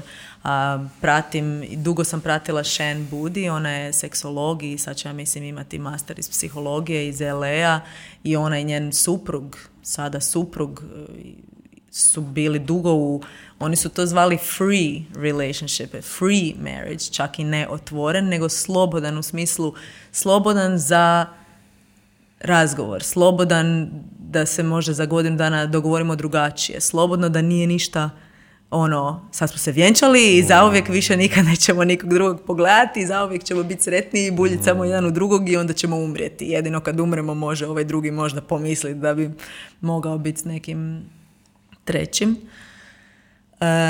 I puno sam čitala i slušala Esther Perel koja, koja piše i govori o, o prevarama i zapravo me više fasciniralo to, e, ta dinamika unutar odnosa. To da prevara nužno ne mora biti samo nepoštovanje prema partneru, laganje prema partneru, to jest laganje partneru, um, nego i neka želja za životom, želja za životnošću, želja za e, novim, želja za, uh, ona kaže antidote to death. Kaže, neki put, neki put se prevara dogodi nakon 35 godina braka dok, dok osoba prolazi kroz smrt ili rak svoje majke. I to, to bude kao neki, ono, neki možda neadaptivni mehanizam, znači ne kažem, tu nismo da pričamo o tome da li je to dobro ili loše, nego jednostavno to se događa. E, kao jedan mehanizam da se natrag uzme život u svoje ruke. Ono, to je nekako onda moja odluka. Ako, ako nije nešto što smijem, ako je nešto što ne smijem, onda će to biti, to će biti moja kontrola nad mojim životom. I ona tako nježno i bez osuđivanja e, e, govori o tome i kaže, to mi je odlično, ona kaže, pitaju me uvijek da li sam ja za prevaru ili protiv prevare. I ona kaže, to je isto kao da nekog pitate da li je za da dobije rak ili protiv tog. Ili da li je za da netko dobije tumor ili protiv. Ona kaže, nije pitanje da li smo za ili ne, ali je, ali je činjenica da neki ljudi koji obole, pronađu u tome veliku smisao, svrhu i transformiraju svoj život i iz tog se rodi jedan novi život. I taj novi život može biti upravo sa tim partnerom kojeg ste prevarili. Zato što se otvore nove teme, nova iskrenost, nova otvorenost. više nema tog straha od prekida jer eto, to se sad dogodilo i tu smo, pa onda ono, might as well započeti novi odnos. I to mi je bilo nešto što mi je bilo fascinantno i taj neki, e, ta, ono što mislim da je jako bitno i ono što mislim da se dobiva sa radom na sebi, kapacitet da držimo dvije istine kao istinu. Da ja mogu držati tvoju istinu i vjerovati da je to za tebe istina i svoju istinu. I da dvije stvari mogu biti istovremeno točne. I tako Esther Perel kaže i sa ovim činom ja tebe povrijeđujem, povrijedila sam i izgubila tvoje povrijednje i napravila sam nešto za, za sebe što mi je jako trebalo i, i voljela bih da pređemo preko tog i vjerojatno bi napravila isto da se vratim unatrag, na hmm. primjer. Kako gledaš na, na čitav taj koncept monogamije? Sad, hmm kad, e, mislim ja uglavnom poznajem zapadnu kulturu mhm. i poznajem više tradiciju, da ne kažem konzervativnost odnosa, tradiciju više bi rekao, ali zapadne kulture. Nije sad u pitanju samo Hrvatska, nego cijeli zapadni svijet. I nešto što je društvena norma su odnosi koji su između muškarca i žene, tako, društvena norma, barem do sada su bili tako, malo se te neke stvari mijenjaju, između muškarca i žene, to su bili odnosi koji se započinju kao brakom, pa su onda isto nekako ovaj, sadržavaju i, i tu komponentu i djece, onda naravno kvaliteta odnosa se ocjenjuje sa dužinom trajanja tog e, odnosa i tako dalje. To su sad sve neke tradicionalne i, ili kroz ovu društvenu nametnost, nametnutost nekakve pretpostavke da. odnosa. Idemo krenuti s ovim prvim mono, monogamije, recimo. Mm. To je nešto što je isto komponenta tradicionalnog odnosa. Da li je to po tebi uh, kulturološka kreacija i psihološka kreacija ili nekakva biološka, biološka kreacija monogamija? Super pitanje. Um, prvo mislim da je važno da, da priznamo svi jedni drugima da pu, jako rijetko i jako malo, e, mali dio nas stvarno uh, jest monogaman. Jer monogaman znači osoba s kojom prvi put se spojiš u, u e, nekom spolnom odnosu je osoba s kojom ćeš biti cijeli život, što vrlo vjerojatno većina nas nije. Baš me zanima koja je statistika. Znaš, ono, u Hrvatskoj od početka života do smrti. Ajde dajte mi statistiku. Točno. Koliko ljudi uspjelo biti monogamno? Točno. Zapravo smo mi uh, monogamni ono, one person at a time, kaže Esther Perel. Da. Znači, monogamni smo u tom odnosu u kojem jesmo, ali nismo monogamni u životu. A, jer bismo inače bili kao pingvini koji se spare i to je to. Taj par zajedno svake sezone ima djecu i dok jedan ne umre... Tako u Disneyovom crtiću. Točno, da. To bi bilo jako lijepo jako slatko. Druga stvar koja je bitna um, je da monogamija, ako gledamo tradicionalno, ako gledamo patrijarhalno, uh, je zapravo bila uh, pravilo koje je nametnuto ženama. Za žene je bilo bitno da su monogamne jer je bilo bitno da su djeca koje žena rodi, djeca muža koji plaća, brine se za zemlju, za kuću eh, i ta djeca će onda naslijediti njegovu kuću pa je bitno da su njegova i zapravo pravilo monogamnosti nije toliko strogo bilo nametnuto muškarcima. Um, možemo ići u debate zašto je to tako, ne želim se time trenutno baviti. Mislim da je dovoljno što sam rekla e, riječ na P, patriarhat, da već, da već ovaj, krenu, krenu misli. Ali to mi je važno spomenuti zato što moramo se pitati, ok, e, zašto je uopće bitna monogamija trenutno? Zašto? Svatko, mislim, u, u društvu u kojem su i žene i muškarci neću sad reći jednako pravni potpuno, ali recimo da i žene i muškarci mogu imati posao i žene i muškarci mogu e, podići kredit i žene i muškarci mogu imati bankovni račun što nisu žene mogle do prije, ne znam, 70 godina. Nije više to toliko ekonomski važno, niti je brak toliko više ekonomska zajednica kao što je bila prije. Žene nisu se mogle obrazovati, nisu mogle e, imati išta u vlasništvu, čak i dan danas u nekim dalmatinskim, a vjerojatno i drugim krajevima Hrvatske, je apsolutno normalno da žensko dijete ništa ne nasljeđuje, jer ti se udaješ i onda ideš u tuđu kuću i tamo ćeš i sa svojim mužem imati nešto. da ti ispričam jednu priču. Što se tiče tih muško-ženskih odnosa i tog tradicionalnog, čak i konzervativnog stava, znači, da nema veze reći. Znači, um, moj otac i njegov otac su i porijeklom iz Livna. I mhm. sad djeda je umro, zvao se isto kao ja. Uh, I ono, to je bila šema, znaš, žena pripremi sve, muškarci sjednu jedu, djeca i žena ono na kraju šta mhm. ostane ispremi i tako dalje. I čovjek kad je umro, znači on je znao, on je znao da će umrijeti, imao je rak pluća i on je rekao uh, mom ocu, da hoće da mu ljes nose samo muška djeca od njegove muške djece. Ja sam bio jedan od tih kojima... Sretnik. Sretnik, da. Čisto da, da ljudima kažem, mm. to nije neka predaleka povijest. Ono, da uopće to je... žena ne dodiruje njegov ljes. Ne, znači muška djeca od njegove muške djece nose. Mm. Nosili. Znači čak nisu mogla ni muška djeca od njegove ženske djece. Da. Kužiš? Da. Koji je to mentalni sklop bio? Pa Nama muškarcima je bilo super onda. No, dobro, to je, da. Misliš da nije?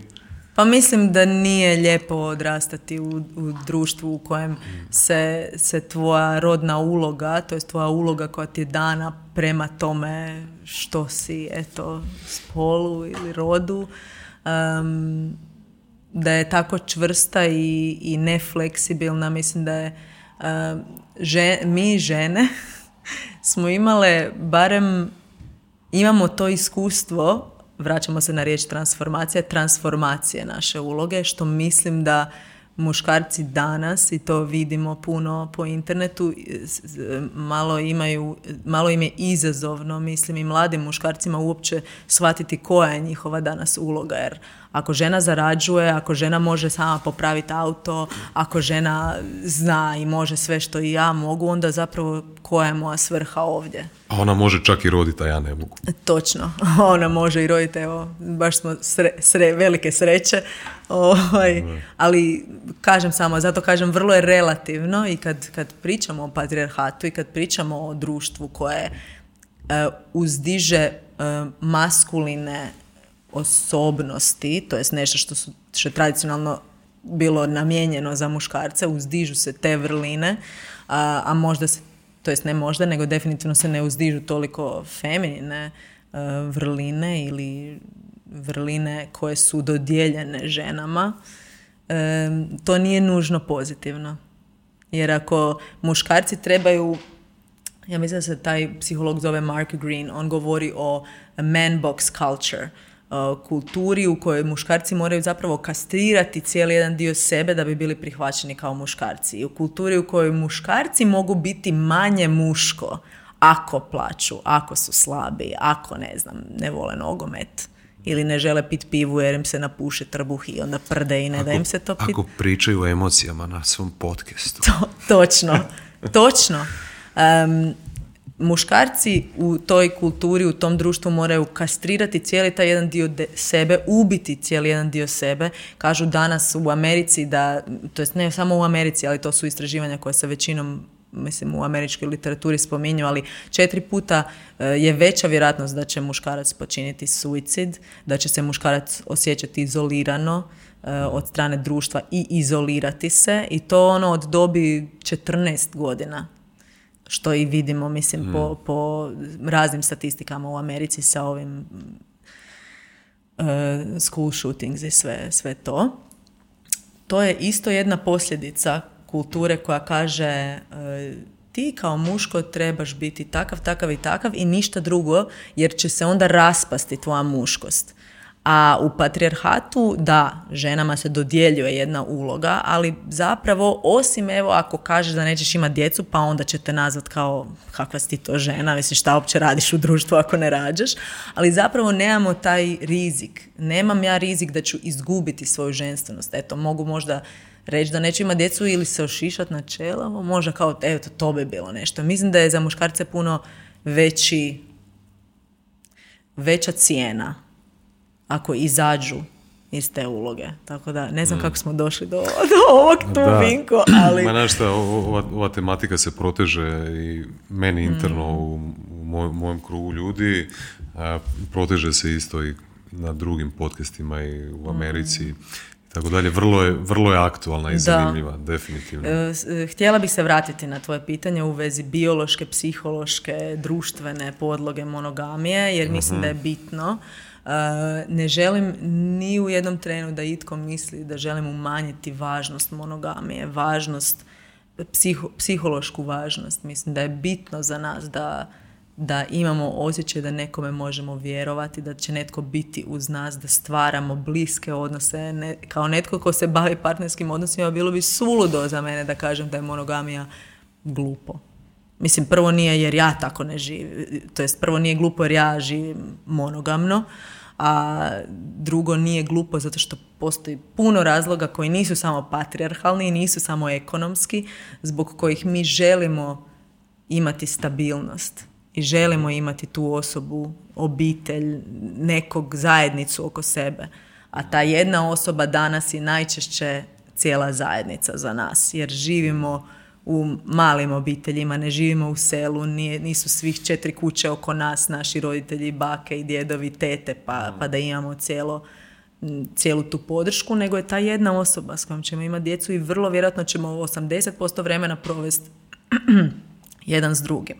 Što se tiče biološkog, uh, biološke ne znam kako da to kažem, potrebe ili uvjetovanja, postoji puno zanimljivih antropoloških istraživanja koja kažu da čovjek kao netko ko je blizak bonobo majmunima, ne čimpanzama nužno, nego zapravo imamo više, veći postotak gena sa bonobo majmunima koji nisu monogamni, da i puno drugih jako zanimljivih teorija kažu zapravo nova istraživanja da ne, nismo, nismo originalno biološki nastrojeni da budemo monogamni, a kako smo i rekli na početku te teme, mislim, tko je uopće monogaman? Evo, ja mogu nabrojati dva para. Meni se čini da smo mi kroz čitavu svoju ljudsku povijest u jednom velikom socijalnom eksperimentu. Da. Ono, znaš, kao da ljudi koji su dio našeg bića, mm, koji dođu na pozicije moći, kao da se igraju s tim tko smo mi. I što je zapravo čovjek i koja je čovjekova priroda. E, sad kad uzmeš, e, recimo, tu komponentu, ono, ne znam, religija, pa isto i kroz religije se dizajniraju te neke stvari, kakav će biti odnos između muškarca i žene, kak- kakva je uloga žene, kakva je uloga muškarca i tako dalje. Pa neke druge kulturološke, e, kulturo, kulturološki dizajn, sad Pa mislim i religija je kulturološka. Kako god. Da. Je, da, definitivno. Strašno zanimljivo. Da, Strašno zanimljivo. A ja mislim da smo, sad zapravo kad sam krenuo u tom smjeru re- religije i tako dalje, sam se htio pitati da li postoje kulture gdje je religija iz- izrazito zastupljena, a, kao što su sad recimo muslimanske države, gdje je stvarno izuzetno visoka statistika, ali pravih monoga, mono- monogamnih a, čak bi rekao i ljudi više, a ne, ne, ne samo i odnosa. Znači da doslovce imaš jednog partnera od početka do kraja života. ne znam, ne bavim, mislim, nisam dovoljno čitala ima. o tome, ali e, mislim da je to vjerojatno proporcionalno i sa manjkom obrazovanja, sa manjkom prilika, sa možda većim fokusom na obitelj, stvaranje djece. Znamo da društva koja, države koje imaju neke neonatalitetne politike, mislim, njima je u interesu i Hrvatskoj kao jednoj takvoj državi, njima je u interesu da se ljudi vjenčaju, da ljudi misle da trebaju biti s jednom osobom i da misle da je funkcija odnosa imati djecu. Tako da sigurno, Zašto misliš da im je u interesu? Pa ako, ako e, ok, i možemo to gledati na razini nekoj čisto nacionalno, evo, kažu da, da Hrvati odumiru kao narod, Ok. u smislu da nas je sve manje i manje svake godine. Možda bi nas bilo više da, da, da, da smo baš izrazito poligamni. E, Apsolutno, apsolutno, ali kao, kao država koja neće baš lako, ne država, kultura koja neće baš lako promijeniti svoje postavke i odjednom reći, ok, svako sa svima, all hell break Otvarajte loose. šampanjce. Kreće zabava. Na tu razinu, mislim da, vjerojatno ok, neće, ne, ljudi neće, to jest žene neće imati baš djecu sa muškarcima koji, koji neće ostati.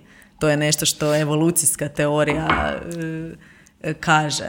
Znači, puno je manje vjerojatno da žena kojoj trebaju sredstva, kojoj treba podrška, kojoj treba stabilnost, kojoj treba e, e, novčana podrška, emocionalna podrška, svakakva podrška, da će baš, ako je to ne monogamna, da će odlučiti imati djecu sa, sa svim tim muškarcima ili svake godine jedno dijete sa različitim muškarcima. Mislim, postoji razlog zašto postoji neka struktura kad se radi o obitelji. Ja ne mislim da postoji striktna struktura muškarac i žena i djeca, um, ali postoji razlog zašto imamo strukturu. Isuse, Kakav mi je morbidna misao sad pa na pamet, ne znam da li da to podijelim ili ne.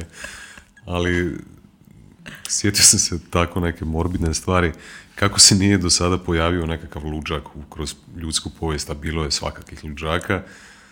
E, sad kad govoriš o, o o odumiranju neke nacije, ovaj, a tu je svima kao nekakva problematika, doslovce da, da država odluči ove su žene rodilje. Handmaid's Tale. A nisam gledao tu seriju, to je serija, je. To nije samo, nije To se samo desilo fikcija. stvarno, je. Ne, nije da se... A, ok, Ono, hoćemo ići tamo. krave, krave, Vinko, jel hoćemo ići u tom smjeru? Ne znam, ajde. Pa evo, zabrana pobačaja. Što je to? Nego neonatalitetna politika. Mhm. Oduzeti ženi pravo da ona odluči kad će uh, donijeti život na svijet. Ja sam išao još morbidnije. Ja sam išao... Doslovno, ja sam išao nas do toga da, da država kaže školujemo ove žene, kontingent žena za vi ste rodilje Da. i ti rodiš, da. opet ostaneš trudna. Rodiš, Zato što bi, opet i tako do mislim, kraja života ti si jer, rodi, je, jer je to puno e, možda direktnije i, i e, evidentniji napad na ženska prava koji je meni isto i zabrana pobačaja. Zabrana prava na izbor, da tako kažem, jer ne želi svaka žena pobaciti, niti ta koja će pobaciti možda nije htjela pobaciti, ali to je jedna vrsta em, napada na pravo e, na autonomnost nad svojim tijelom. A to je onda kao da e, zatvoriš žene i tjeraš ih da Da rađu. budu rodilje. Ajme, meni kamo Jo. mi sve idemo. E, ne, pa zanimljivo mi je zato što nisam s nikim otišao u, u- ovom smjeru, vidim da si ti otvorena za to, pa rekao, Mm. ajde, idemo pričati o tome. A, nekako smo, čini mi se, ja i ti se složili da a, u našoj, našoj kulturi, možda čak i u cijelom zapadnom svijetu, nekako te serijske monogamne veze su nekakav standard, jel tako? Ali i čak kroz te monogram, monogamne serijske veze dolazi do nekakvih a, a, slučaja, događaja koji se zovu prevare, jel tako? Gdje se i te serijske monogamne veze prekidaju. A, prije nego što krenemo u prevari, jed- jedne stvari koje sam se sjetio dok sam govorio ono kao otvarajte šampanjce, ovaj, idemo u, u- poligamiju, država je odlučila tako, zapravo jedan čak i zdravstveni razlog zbog koje, koji to onemogućava su i spolne bolesti koje, koje su izuzetno izuzetno prisutne. Očito i priroda se nekako možda i pobrinila da to Ne ne bi baš trebali tako raditi kako, kako ovaj, zvuči cool onako na, na neku prvu Da. nekome.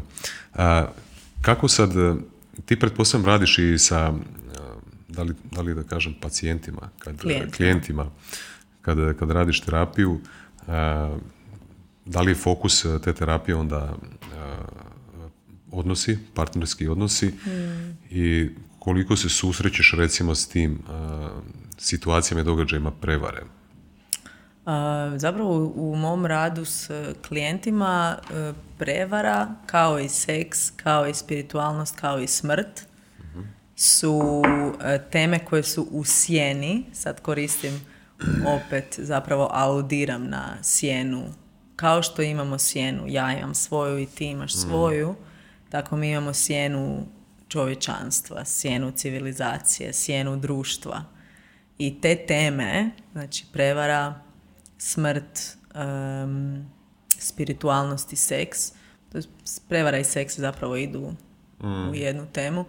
To je nešto što se, em, kako da kažem, što, što ljudi, što će ljudi okrhnuti malo, svako malo, pomalo. I neće to biti centralna tema, neće to biti nešto s čim će doći, osim ako je to buknulo u ovom trenutku pa, pa dolaze, ali i kad kažem smrt ne mislim na netko je umro, nego općenito smrtnost, e, smrt kao ideja, e, možda i osjećaj prema smrti u smislu suicidalnih e, razmišljanja više čak, više malo na, na idejnoj razini, ja bih rekla da ne radim baš previše sa, mislim, ljudi koji imaju suicidalne misli do te mjere da, da im je teško, da, da nešto stvarno intenzivno razmišljaju o tome, oni ipak trebaju i pomoć e, doktora i psihijatra, tako da ne, ne bavim se time, nisam dovoljno stručna, to jest ne mogu zaokupiti tu temu sa svih strana kako bi trebalo. Tako da definitivno je tema partnerskih odnosa, tema klijenta u partnerskom odnosu, tema klijenta koji želi partnerski odnos, koji je nezadovoljan u partnerskom odnosu i što sam ja, tko sam ja u odnosu na druge, um, zašto ne dobivam što želim od drugih, kako izraziti što želim, kako izraziti svoje potrebe. Čekaj, nisam te shvatio. Da, da li razgovaraš, e, pitanje je bilo usmjereno na prevare. Aha, da, pa htjela sam reći da je tema partnerskih odnosa tu i onda se nekad nađe, onako izađe tema prevare u smislu joj, bilo se dogodilo prije par godina jednom i to je nešto što onda nakon par mjeseci tek dođe jer je to jedna od onih stvari koje kao što si ti rekao da neke ne bi dijelio sa, niti sa svojim psihoterapeutom, to su te teme koje se nalaze uvijek u sjeni. U, u sjeni našoj sjeni, u sjeni društva. Pa onda i kad dođem sa klijentom u fazu kad spominjemo seks, kad razgovaramo o seksu, to je za mene jedan posebni moment, jedan poseban trenutak u kojem znam da ok, ova osoba ima povjerenje u mene jer sad idemo u one intimne dijelove, prave intimne dijelove, to jest one dijelove koje su za društvo intimni jednako kao i za pojedinca. Prevara kao, da, kao centralna tema mog rada sa klijentima ne, nije, nije se našla još. Jes, jesi, da, da li ti dolazi češće žene ili muškarci? Žene. Žene. Ali većinom uh, žene zato što me više žena prati, uh, većinom žene zato što sam i ja sama žena, um, većinom žene zato što smo odgajane i dio naše uloge je da se brinemo za druge, da razmišljamo o drugima, da, da, da je tu problematika, ok, zašto smo sad zahladili odnose, želim da se to promijeni, popravi, tko sam ja, kako se ja osjećam, žene, zato što je to dio toga što društvo očekuje za nas žene, jer je, kao što si ti spomenuo, evo, muškarac koji priča o svojim emocijama, nije muškarac i šta se time baviš, ajde bolje zgradi neki biznis i e, zgrni milijune, pa onda ćemo pričati o tim stvarima. E, zato, ne mislim da je to zato što muškarci nemaju potrebu, nego zbog puno, puno faktora.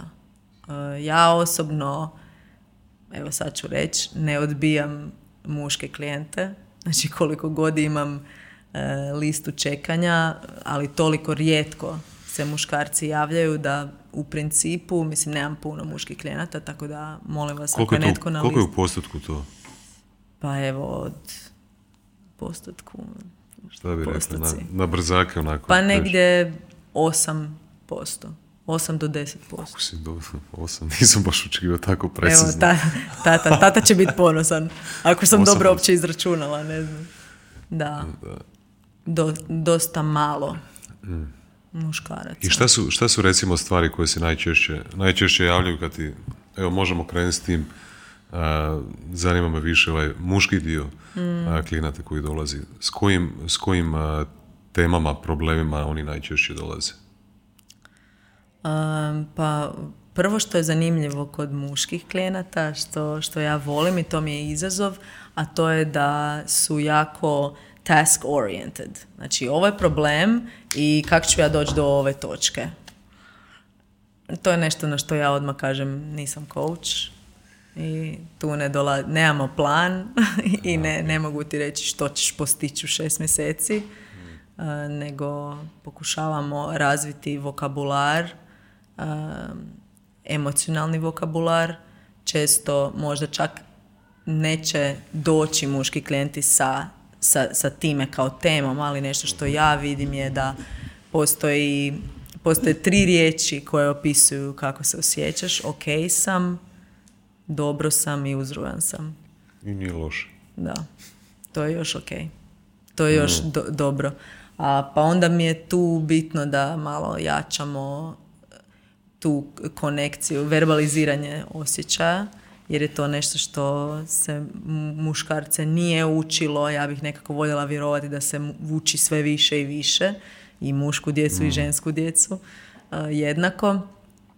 A bez verbaliziranja osjećaja, to jest čak ne verbaliziranja, davanja naziva svojim osjećajima, što, što za čovjeka kojem je komunikacija najvažnija stvar, znači svjesnost nad tim osjećajima, Bez toga ne možemo doći ni do potrebe, niti do teme prave i onda ne mogu niti mm. pomoć. I koje su, koje su to teme recimo? Teme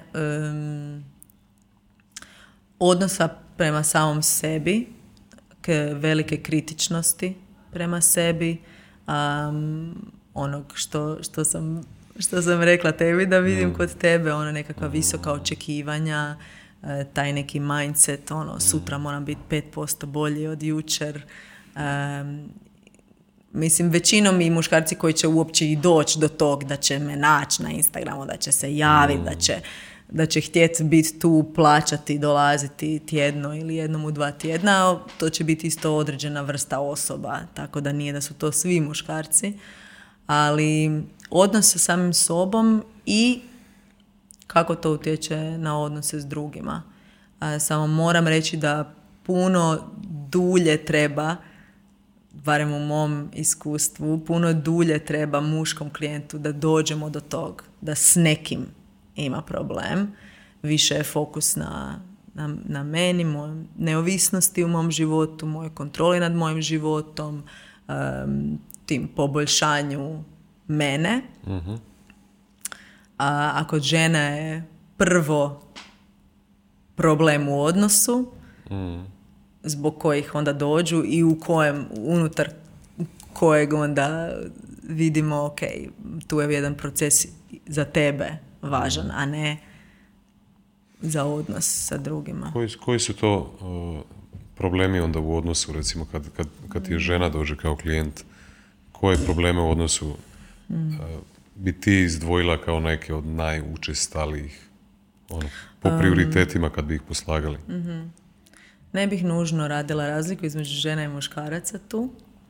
A, mislim da je uvijek postoji dvoje u odnosu i uvijek ono često je vrlo slična često je par dinamika ima dinamika u kojoj uvijek jedna osoba u odnosu više cijeni prostor slobodu svoje individualne potrebe a druga osoba više cijeni bliskost povezanost i odnos.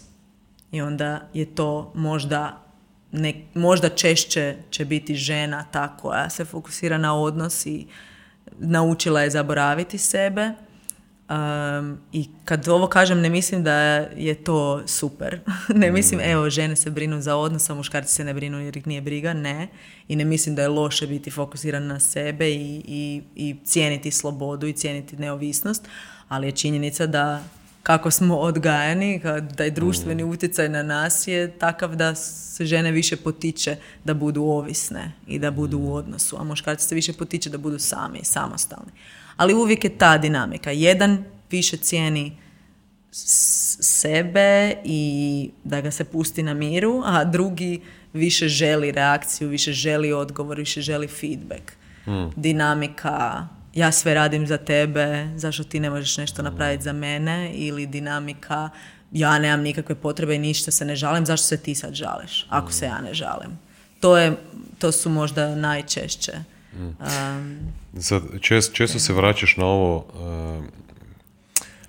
da su muškarci kondicionirani na taj način, žene su kondicionirane na taj način, vraćamo se oboje na te feminini, meskulini nekakve karakteristike. Mm. Meni je to vječno pitanje da li je to istina, da je, da je to da je utjecaj zapravo tog kondicioniranja toliko velik, a koliki je zapravo utjecaj naše biologije. Sad, ja imam tu fenomenalnu priliku sad recimo svaki dan promatrati e, kako funkcionira moja kćer, kako funkcionira moj sin. On je još uvijek jako mali, ima tek četiri mjeseca, kćer je 22 mjeseca, ali nismo mi još uvijek nju uspjeli toliko kondicionirati, niti njega naravno još manje. društvo još, pogotovo, još, još nije, nije do te razine i ono što sam do sada vidio, mi se čini da postoji i znam, sad neću reći hrpu ili tak dalje, ali mhm. postoje znanstvenici, postoje stručnjaci, postoje psiholozi koji govore da, da ne možemo zanemariti tu činjenicu da smo mi biološki mm drugačiji i da, da možda ove neke stvari koje navodimo kao kulturološki ovaj, uvjetovane feminin ili meskulin, ja vjerujem da, da žena recimo može imati i više Absolutno. meskulin karakteristika, manje feminin karakteristika. Ali ja se tu slažem recimo sa Petersonom, iako čak dosta ljudi njega ovaj, malo tu smatra ovaj, da, i, da, i da govori krive stvari. E, da kad gledaš, ono recimo kad bi uzeli Gaussovu neku krivulju ili tako nešto i kad bi pogledali ekstreme, znači uvijek ćeš ekstreme naći, znači maskuline ekstreme ćeš naći uvijek u muškarcima. mm Feminin ekstreme ćeš, znači te karakteristike ćeš naći u ženama. Jel? Tako da šta ti misliš o tome? Da, da, da li ima istine šta u, u toj ipak biologiji?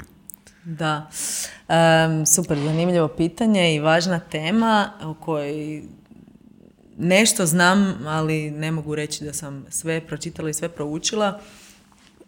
E, nigdje, nikad nisam rekla da, da su, mislim, ne mislim ni da si ti to rekao, ali samo želim reći, ne mislim da su žene i muškarci isti, isto kao što ne mislim da su sve žene iste i svi muškarci isti. Pa onda kad gledamo ovu krivulju, da, postoji jedna vjerojatnost, vjerojatnost da će muškarci da će većina muškaraca biti na određeni način, a onda većina, to jest ne tako, nego veća je vjerojatnost da ćemo naći ženu koja se više brine za odnose, a veća je vjerojatnost da ćemo naći muškarca koji se više brine za nekakav napredak i neovisnost itd.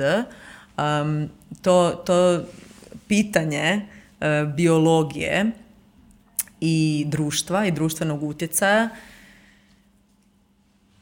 god je studirao psihologiju zna da koliko god postoje pokušaj istraživanja te biološke bioloških karakteristika i neki su ono na bebama od par mjeseci koje, za koje, kao što ti kažeš, vjerojatno je pre rano da bi bile pod utjecajem društva nužno.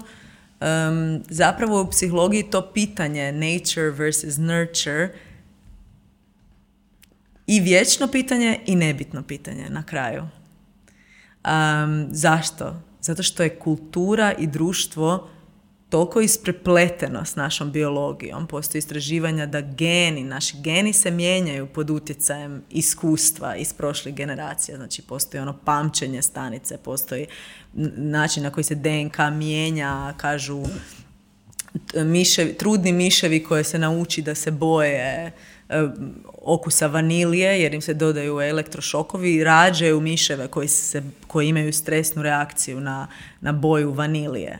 Ne zato što je to biološki, ali nešto u, evoluciji, mm. nešto u, u predivnoj snazi moći prirode koja uključuje i naše društvo e, je jednostavno utječe na to da, da smo mi povezani sa mm. svime, da, da to ne možemo odvojiti. E sad, neki put se ti razgovori, ta diskusija i taj diskurs koristi zato da se neke druge možda ideje ili aspiracije mm. potaknu. mm Meni je to, kako da kažem, svaka diskusija o tome, volim o tome pričati. Moja mama je uh, velika feministica i, i bila predavač na ženskim studijima i ja sam okružena razgovorom o tom što je to, je li to ovo ili je ovo.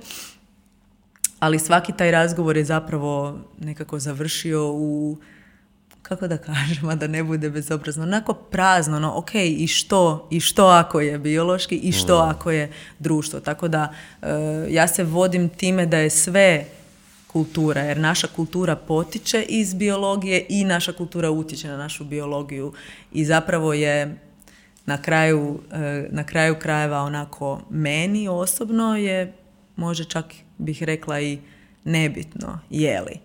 Samo nešto želim reći kad govorim o, o maskulinim, jedno su one neke osobine, koje, koje onda kažem osobine koje nam je društvo ono priredilo da je ok, prihvatljivije je za ženu da je ovakva, a prihvatljivije je za muškarca da je ovakvo, ali e, postoji ona jedna razina iznad, to je razina arhetipska razina, jungovska razina razina, ono što sam rekla, maskulini princip, feminini princip, apsolutno se slažemo ovo što si ti rekao, postoji u svima nama je i anima, i, to jest u meni je animus kao maskulini princip, a u tebi je anima kao feminini princip i tebi je na van možda e, recimo da će netko reći fenotip ako govorimo biološki će biti maskulino ali, ali taj dio tebe anima je, ima feminine principe i Imaš sposobnost i kapacitet, ovisno kakav u kojim osobinama, ali imaš kapacitet i za biti ranjiv, i za biti um, nježan, i za biti um, vulnerabilan u smislu povrijeđen. A da se ne moraš stalno uzdizati i, i pobjediti i, i, biti u kompeticiji s drugima, nego da možeš i ko, e, e, surađivati i da, da vidiš vrijednost zajednice, da vidiš, da znaš kad, se, kad trebaš pitati za pomoć. Sad kad ja ovo govorim, mi znamo da ja govorim o ženskim osobinama, a to je zato što je društvo to nekako prenamijenilo za Ajde žene. da ih prestanemo zvati tako možda. Pa, apsolutno, da. Možemo reći, ali... postoji, recimo, kad bi imali deset ženskih karakteristika ili ženstvenih i deset mesklin ili mu, kako se kaže? Da ih možemo, da. Muževnih, da. maskulin. Kak, da, maskulinih, ja samo Ok. koristim tu. Idemo reći, postoji 20 karakteristika. Točno. I to Točno. je to. I sad, i Ali- muška i ženska osoba može imati jedne i druge karakteristike. Ali, ali postoji taj dio, zato sam spomenula Junga i arhetipove, postoji taj dio principa i tu je opet važno ono da su i biologija i kultura povezane, isprepletene i da mi ne možemo e, zanemariti da netko tko ima po, viši testostero- testosteron od nekog drugog, da ima veću potrebu za kompeticijom, da ima više samopouzdanja, da ima e, e, prodorniji pogled na budućnost, planiranje, e, da, da čisto u, muško, e, u konstituciji muškog spola je, je jedna jedna stabilnost vertikalna. A i tu onda Jung, kad pričamo o principima, on nije, i nekad, su, mislim i Junga isto kao i Freuda, em, kritiziraju da potiče te rodne uloge i da potiče tu, tu rodnu razliku, stvarno ne bih ulazila u tome. Meni je samo bilo zanimljivo vidjeti da i maskulini princip ima onaj wounded dio, onaj toksični dio i feminini princip ima onaj wounded dio i toksični dio. I kad, kad smo učili o Jungu, moj mentor je rekao priroda je feminini princip. Znanost je maskulini princip. Ne zato što žene ne mogu biti u znanosti, zato što žene ne mogu biti doktori, to nema veze s tim. Kao što smo rekli, svatko od nas ima i feminine i maskuline principe unutar sebe. Danas ja možda imam više maskulini princip jer se moram predstaviti, jer moram tu nešto reći, biti jasna, jasnoća, direktnost. Sunce je maskulini princip mjesec, tajnovitost, e, mm, neka, kako da kažem, em, ne, indirektnost, možda čak i manipulacija ako idemo u taj wounded dio, manipulacija, to su feminini principi, ne zato što su žene manipulativne, nego to je taj princip. I e, kad, kad smo učili to i kad smo govorili o prirodi, na primjer, kao o e, femininom principu, ja koja sam došla iz feminističkog okruženja, onako, evo ga, feminini princip, kako predivne ove sve karakteristike, mi žene smo tako čarobne, ja sam krivo to gledala. On je rekao, ima i toksični dio, ima i toksični dio. Priroda ubije mačića koji ne može, e, koji ne može stajati na nogama. Priroda žrtvuje. Priroda se ne brine u, u e, grupi mrava da svi mravi prežive. To je, to je ne nužno toksično, ali to je taj feminin princip. Mi znamo, u smislu feminin, feminini princip zna da da bi nastavila život, nešto treba umrijeti. Ako gledamo simbolički, žena, že- žensko tijelo prolazi period ovulacije, cvjetanja, koji prima život i prolazi period poplave. Sve, sve umire, sve se izbacuje. S- s- ja moram pustiti, priroda prolazi taj ciklus. Ona dođe do jeseni i kaže ide sve. Sve što, što nije iskoristilo, što nije rodilo plodom, ja odbacujem da bi sljedeći ciklus dobio život. A maskulini princip koji je medicina, gdje evo sad svatko, mislim hvala Bogu, ono, će dobiti lijek, izliječit će se, ne, nećemo ići na masu, nego idemo na pojedinca, na nekakvo, ono, fokus na pojedinca. Kažem, i oboje je i pozitivno i negativno. To želim dočarati.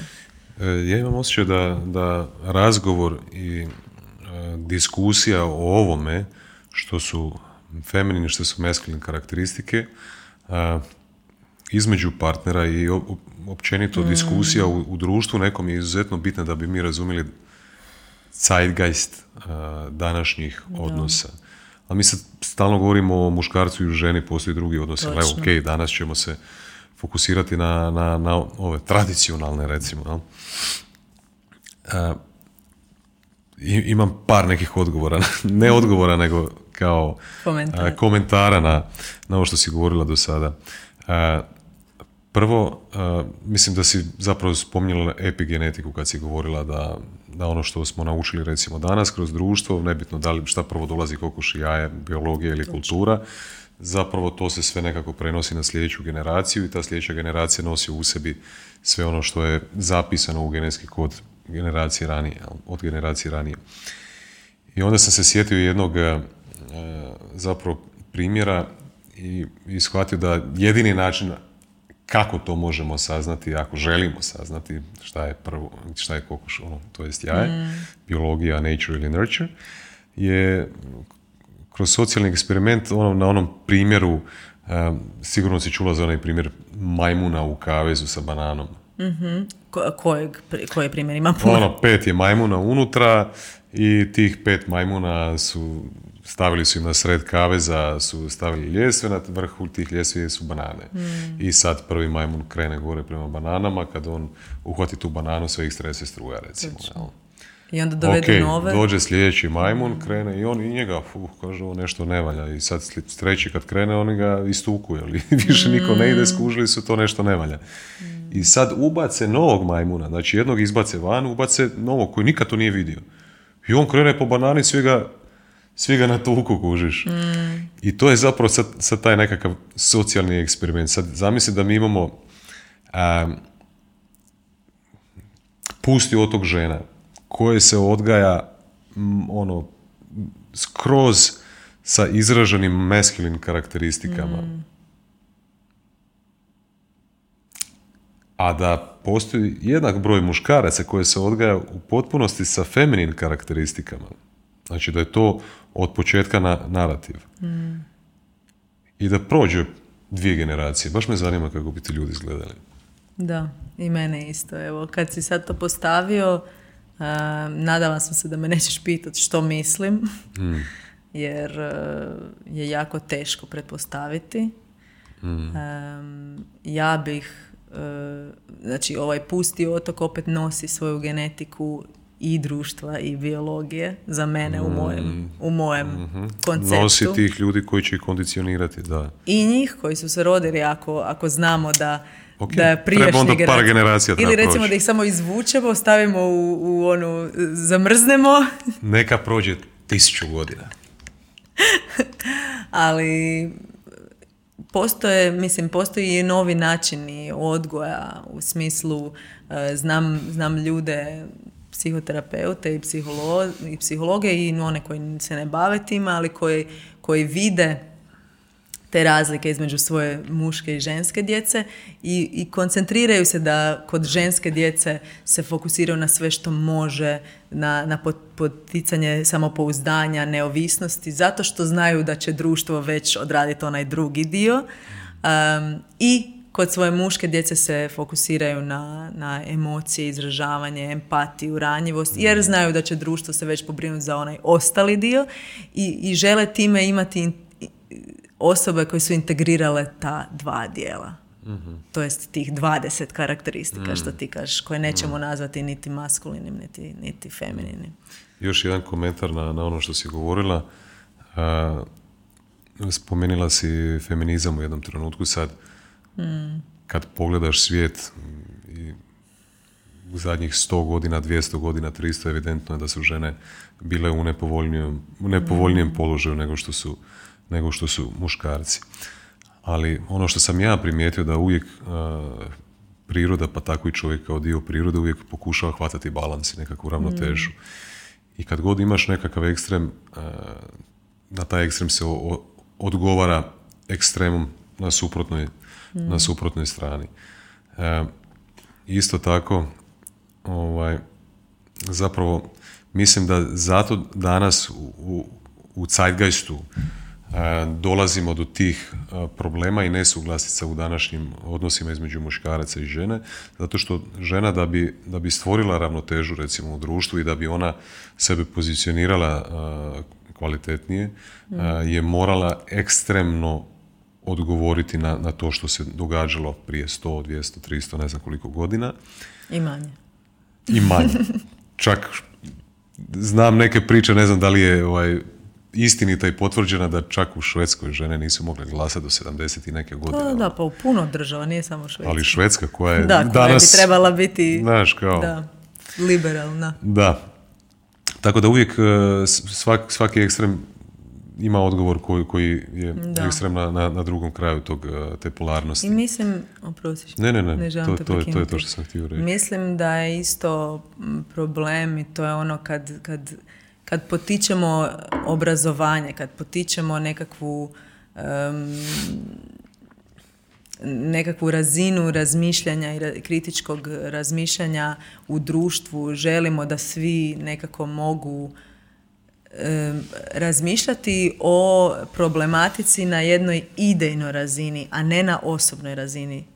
Da, da mi možemo razgovarati o, o našem društvu, a da ja ne mislim da si ti nešto oduzeo od mene i da muškarci su ti koji la la la, a žene su te koji la la la i onda su žene te koje imaju ekstremni odgovor na muškarce. Ne, mi živimo u društvu i to društvo utječe i pozitivno i negativno na nas oboje.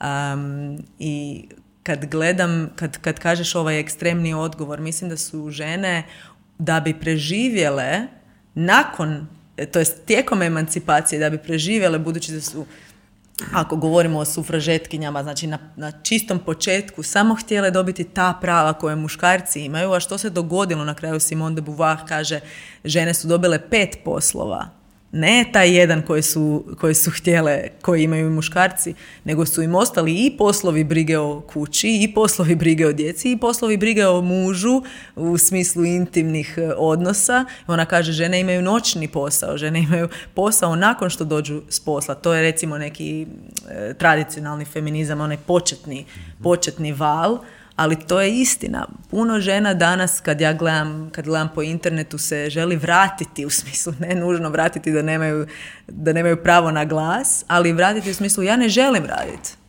Ja, ja želim se brinuti za svoju djecu. I to je feministički u smislu da žena može to izabrati.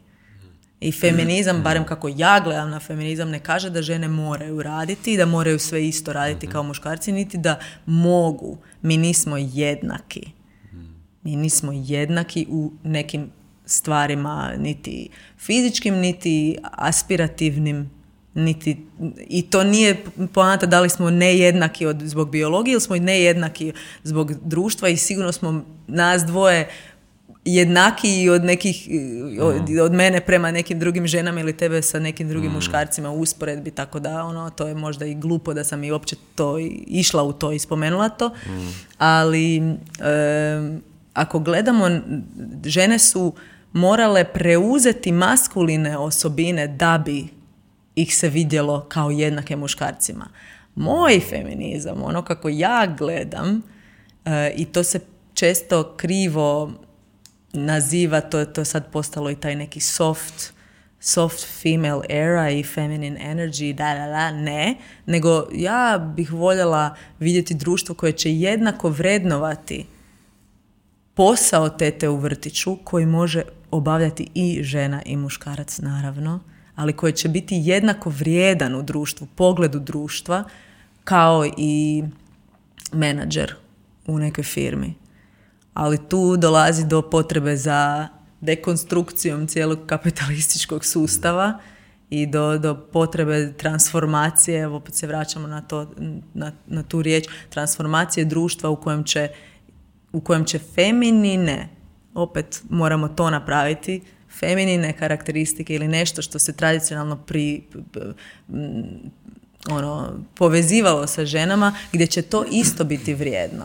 Gdje će, gdje će asertivnost i, i agresivnost i znanje i intelektualizam biti jednako vrijedan kao nježnost, kao um, odgoj djece, gdje će napraviti, stvoriti 50 mjesta e, za ono za neku firmu biti jednako vrijedno, to jest da će se to jednako gledati kao odgojiti 20 klinaca u vrtiću i otvoriti vrtića, na primjer, u Zagrebu. Gdje će to biti pothvat. Da. Da, mi smo imali borbu, će upasti dijete u vrtić ili neće. Da. E, kako, znači, vjerujem da, da mi traje jednu tisuću podcasta na ovu tematiku da bi uopće shvatio šta se događa. E, a onda tako zamisli sad nas dvoje ćemo provesti ne znam koliko vremena razgovarajući o tim temama i očito i, i konzumiramo vjerovatno to i kroz nekakav sadržaj, e, možda diskutiramo to sa svojim prijateljima i poznanicima i nikako da nadođemo, da. da. shvatimo.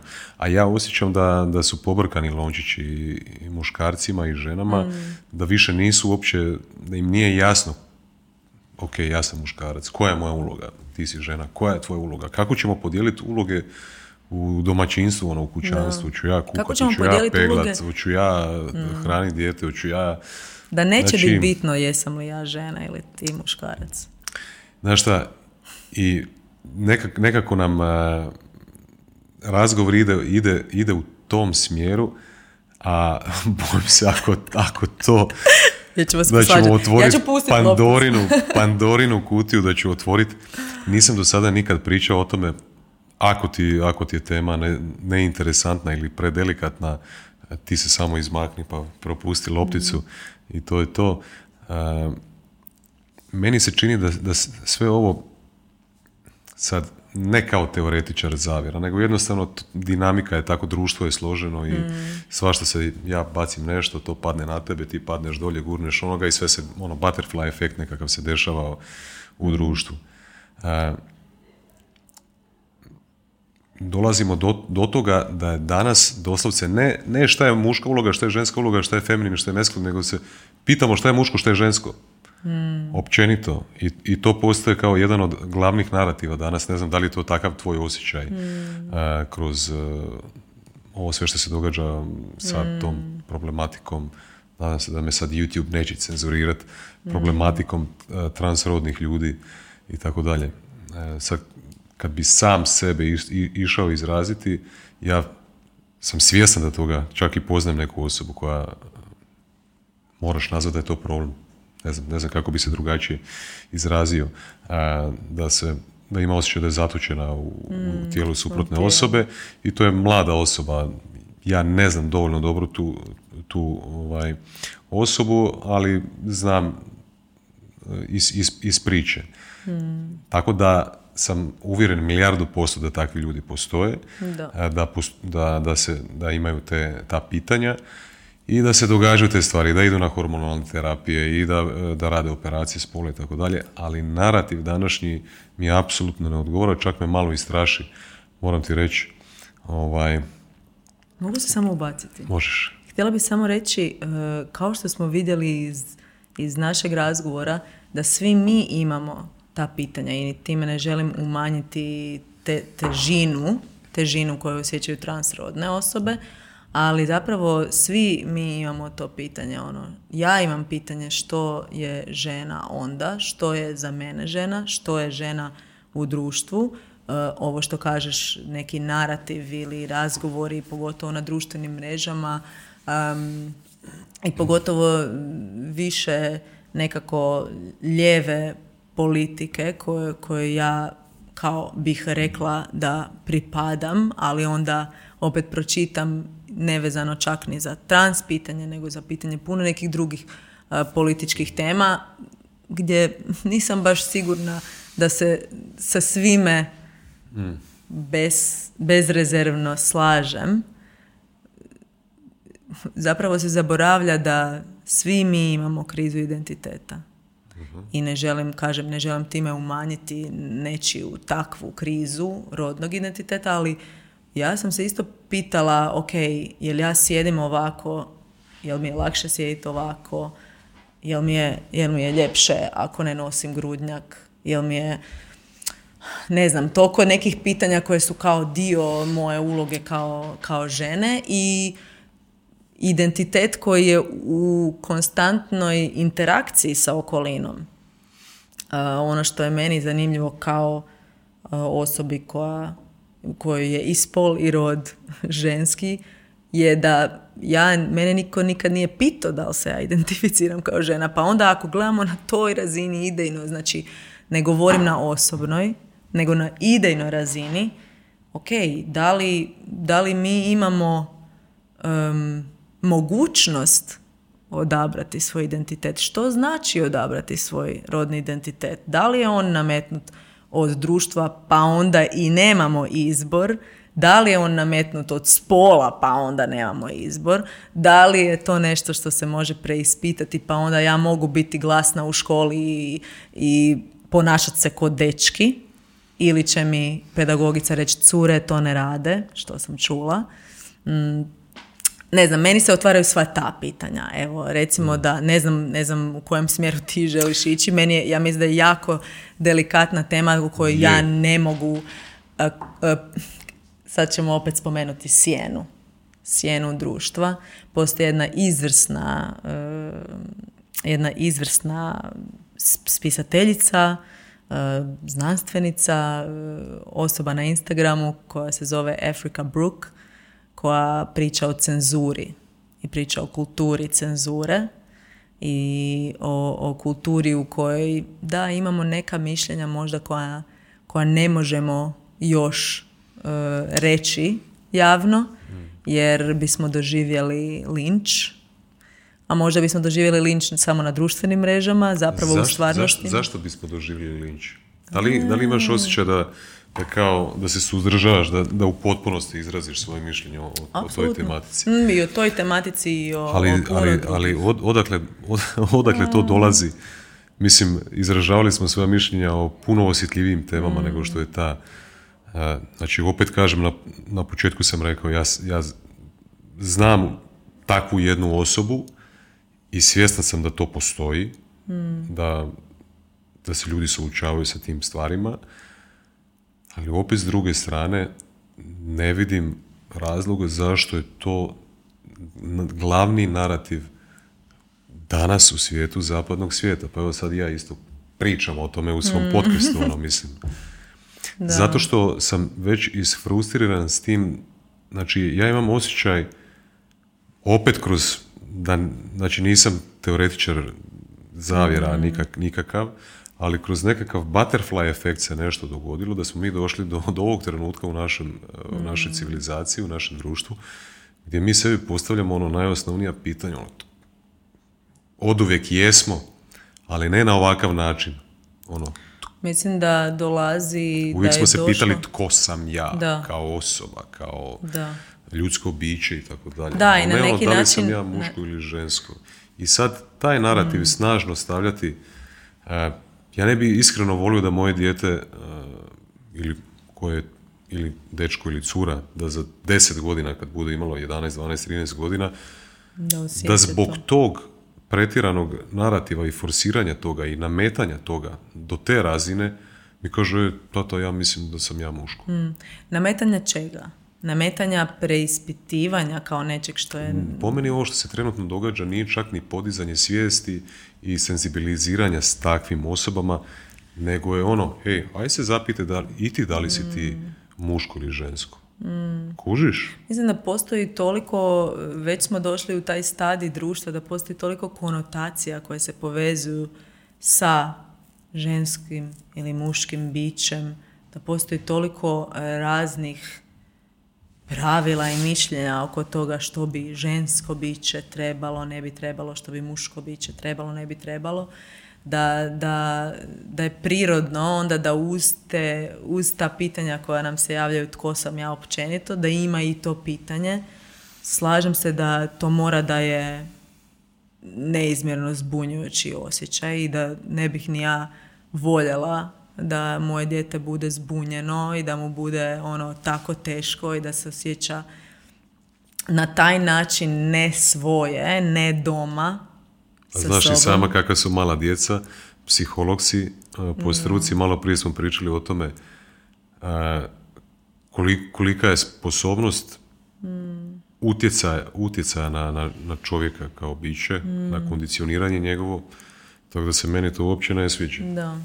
Mislim da em, postoji onaj dokumentarac popularni na Netflixu The Social Dilemma e, koji objašnjava koliko na društvenim mrežama M smo u svom bablu istomišljenika a, i onda odjednom počnemo rovati po, po detaljima te, te tog jednog nečeg, tog je, te jedne istine. Uh,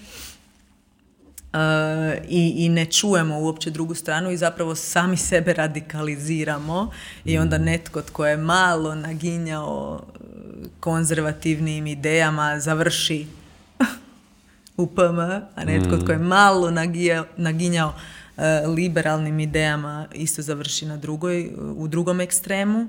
A, ja sam to doživjela um, kao, kao netko tko misli da je više lijevo, recimo, ako se moram sad tu iskazat javno, da sam isto doživjela ja krah jednog svog ide- identiteta kao osobe koja je lijevo i koja je liberalna i Ali nisi očito ekstremno lijevo. Ne, ne, nisam. Ne, ne mislim da sam ekstremno a- ekstremno ali tu sam, tu sam htjela spomenuti, to jest tu, tu sam spomenula ono obrazovanje. I, I ono nešto, ono što smo govorili na psihoterapiji, ono što nam psihoterapija daje i, i što pospješuje naše odnose, da možemo vidjeti više stvari kao istinu. I da ja ne moram danas odlučiti tu a, da li je ovo ili je ovo, nego mogu reći da i da.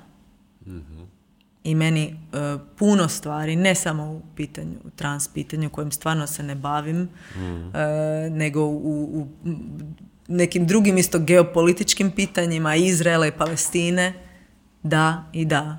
Što to znači za mene i onda ako napravim sad ja krug natrag da se vratim na nešto što je meni blisko i na čemu mi je ono, nije mi tanki led, ako dopustiš, da, da je onda to opet pitanje moje u odnosu, u odnosu prema idejama i u odnosu prema drugim ljudima, da ja mogu u svom intimnom odnosu vidjeti da iako sam ja povrijeđena, iako je netko meni nešto krivo napravio, iako se ja osjećam loše, iako ja mislim da je trebao drugačije, da mogu izaći iz sebe i vidjeti, aha, i to i ovo je za tebe bilo istina i tebi je nešto drugo bilo bitno i tebi je povređivanje mene u tom trenutku bilo sekundarno i to je istina bila. Nije bitno da li je to bilo ok ili nije, to je istina bila za tebe. I ti nisi sad tu došao mene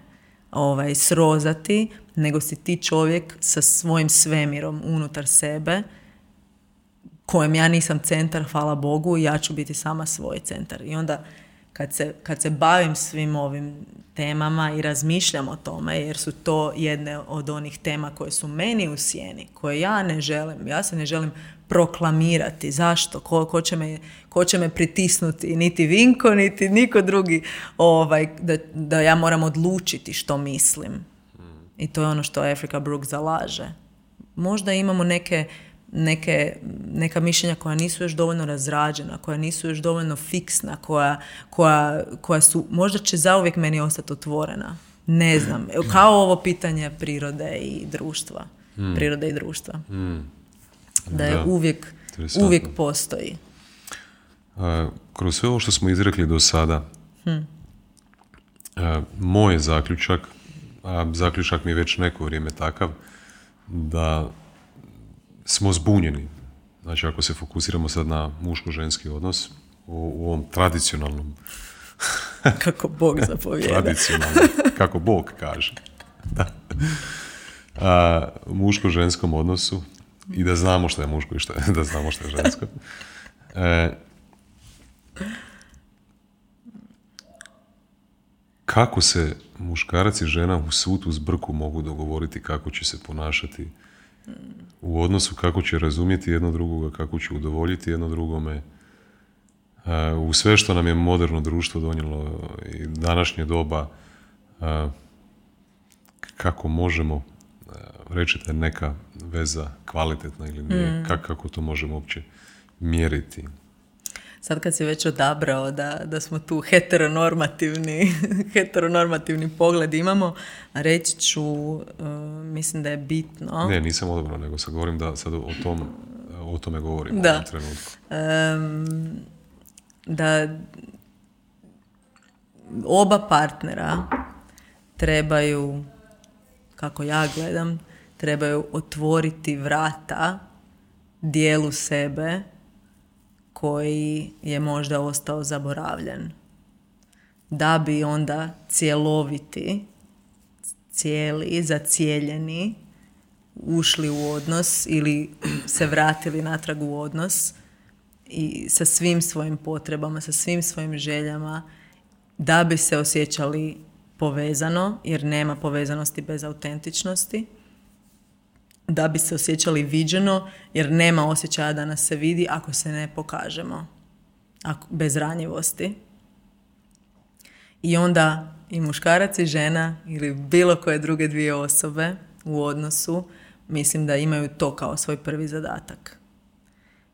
Pronaći, osvijestiti, povezati se sami sa sobom tako da jednom uz male transformativne momente, jedno popodne, utorak, kažu um, evo jedan dio mene koje, kojeg sam zaboravio, zaboravila i bitan mi je da ga ti vidiš i onda ne znajući kako će druga osoba reagirati samo jednostavno daju povjerenje svom partneru ili partnerici da će, da će biti prisutni tu uz taj njihov dio uz tu mm. njihovu potrebu, uz tu njihovu želju. Ali sad spominješ ranjivost, jel tako? Rekla si da je to nekako uvertira u uopće baza eh, na, na, na kojem trebamo uopće početi graditi nekakav kvalitetan odnos.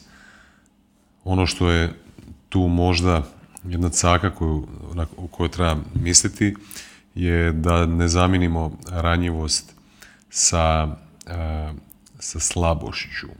Apsolutno ne. To nisu iste stvari. Meni je nemoguće da to zamijenimo. Ali svaki puta sad recimo ti si žena i sad imaš, imaš e, partnera e, koji on stalno vuče paralele s tim aha, šta mi društvo kaže šta je muškarac. Hmm. I ti isto razmišljaš šta društvo kaže šta je muškarac. Hmm. Kad si ti u odnosu s njim i on kad je u odnosu sa samim sa sobom.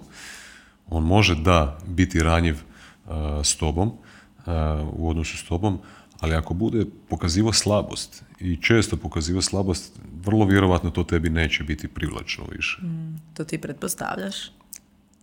Govorim o tebi kao ženi. znači ti si sad povezao ranjivost sa slabošću? E, ne, nisam povezao. Ajde, opiši mi kako za tebe izgleda. Daj mi jedan primjer ranjivosti. Ranjivosti. Kako, kako, kako može neko pokazati da je ranjiv? Um, Mislim da je meni je ranjivost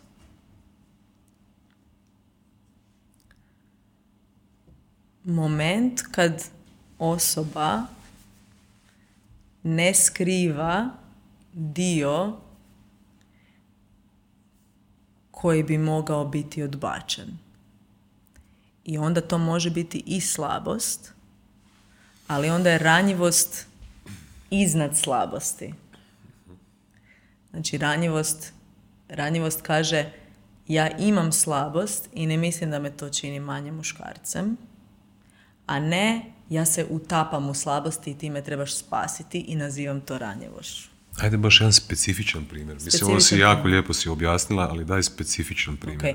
Ja kad, kad ti kažeš slabost, mhm. ja pomislim na ulogu žrtve, ja pomislim na joj ne mogu, teško mi je stalno, mhm. ne znam tko sam, daj mi ti pomozi, ajde ja, ja ne mogu okay. poslati eh, CV, ja ne mogu napisati to pismo za, za novi posao, ma ja to neću dobiti. To je, recimo, slabost. Neka nesigurnost i opet, kad meni, meni te riječi nemaju negativnu konotaciju nužno, meni to je samo činjenica, to je istina jedna. To je, to je neka slabost, nešto suprotno od samopouzdanja, suprotno od sigurnosti u sebe. To je jedno. A ranjivost je, uh, znaš, razmišljao sam o, o tome kako me strah neuspjeha. Ne želim te razočarati, um, i nekad neadaptivnim perfekcionizmom se onda ni ne prijavim na posao. I užasno mi je teško to priznat, ali ti želim reći, želim da imaš taj dio, imaš uvid u taj dio mene. To je ranjivost. Ne znam kako tebi kad Mhm. čuješ riječi, ali meni to zvuči snažno. To je onda, zato sam rekla, ranjivost je iznad ili o- oklop, kako da kažem, em, omotač e, s- e, slabosti. U smislu, ja uzimam svoju slabost i ja znam da je ona tu. Pa naravno, svi smo ljudi i krvarimo i ne znam, slabi smo, može nas se povrijediti. Ja ju uzimam i ja se znam toliko dobro brinuti za nju da ju ja mogu tebi dat i ti ne moraš mene spašavati. Ali sam ja ranjiva. Ja svojom ranjivošću ostvarujem povezanost s tobom. Ja svojom ranjivošću ostvarujem da se ti osjećaš kao dovoljno bitan i poseban i važan dio mog života, da sam ranjiva, a ja dobivam da me ti vidiš i prihvaćaš u ovom trenutku, ne eto sad si mi napisao pismo da ti voliš moje slabosti, nego u ovom trenutku da me ti vidiš. To ja dobivam i tu je ta povezanost. Ali moja ranjivost nije slabost, nego činjenica, e, istina da ja prihvaćam svoju slabost. Tako da e, često se spominje to, e, ja sam to čula zapravo u bivšoj vezi od, od mog bivšeg partnera, da, da, vi žene biste jako da smo mi svi ranjivi, ali onda, e, ne znam, onda, kad, onda se rasplačeš pred nekom ženom i onda ona kaže da nisi dovoljno muškarac. I opet, to je isto istina. Znači i ta istina, ja, ja prihvaćam da ona postoji, a mislim da su pobrkane, pobrkane termini. Em, zašto? Ja sam doživjela da muškarci plaću da bi nešto dobili, da muškarci plaću da bi se ispričali za neke ružne, ružne riječi, ružne stvari koje su napravili, a ne iz prave ranjivosti. I onda možda sigurno vjerujem da je za njih istina, da su oni pomislili, a da, ali ja sam se plakao pred njom, ali ona me otkantala, a, ali to ne znači da su bili nužno ranjivi. Ljudi mogu plakati i vjerujem da, da si imao možda iskustva da netko plače, ali da nije ranjiv i da ništa tu, ti ništa ne osjećaš. Koliko god bio otvoren i, i možda empatičan u tom trenutku. Ne, sve si ovo jako lijepo i, i, i objasnila i, i, i prekrasne a, primjere a, odabrala. A, ali i dalje ja sebi razumijem razliku između jednoga i drugoga, a, ali čini mi se da kroz svakodn- svakodnevnicu a, da imam osjećaj kao da je tanka granica između jednog i drugog. Da. Ti imaš taj osjećaj ili nemaš?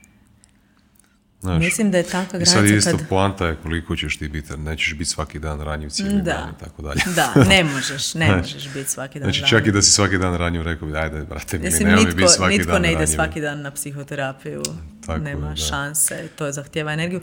A mislim da je više tanka linija, mislim naravno da je tanka linija i u tom nekom možda unutarnjem osjećaju, ali rekla bih da je više tanka linija u tome kad pokušavamo to objasniti, kad pokušavamo to, to pokazati, Mhm. Misliš da je osjećaj jasan? Meni je jasan. Ok. Meni je jasan osjećaj. Znam kad e, sam slaba u smislu e, anksiozne privrženosti, slanja, testiša poruka, e, ne znam, napiješ se, imaš 17 godina i govoriš a, ja sam nitko i ništa, moj dečko me ne voli, la, la, la. Meni to nije ranjivost, to je neka vrsta, ne znam, možda potrebe za, za podrškom, potrebe za pažnjom i to. Ranjivost sama, ranjivost je sama sebi cilj. Ranjivost se ne koristi za, ranjivost nije sredstvo za nešto. Iako Za je posljedica, da, iako je posljedica povezivanja, da. Ok, kužim. Tako bih E, ja rekla. Mislim da smo već dva sata uh, da razgovaramo, pa bi te za, za kraj samo htio uh, pitati i zapravo htio nastaviti s tom razgovarati o ovome. Uh, šta misliš da čini vezu kvalitetnom? Da, to si znači, pitao. prva prva stavka je bila ova ranjivost koju si spomenula. Mhm. Šta misliš e, da, su, da bi bile neke drugi daljni sastojci, Mhm. recimo? Pa ranjivost e, kao, kao, kao način povezivanja, stvarnog povezivanja, e, ranjivost kao baza za osjećaj vi- viđenosti, ono, da, da se oba partnera osjećaju kao da ih se vidi, kao da ih se čuje. To je onaj dio e, on ili ona vide cijelu mene, ne moram imati personu stalno aktivnu, ne moram imati masku.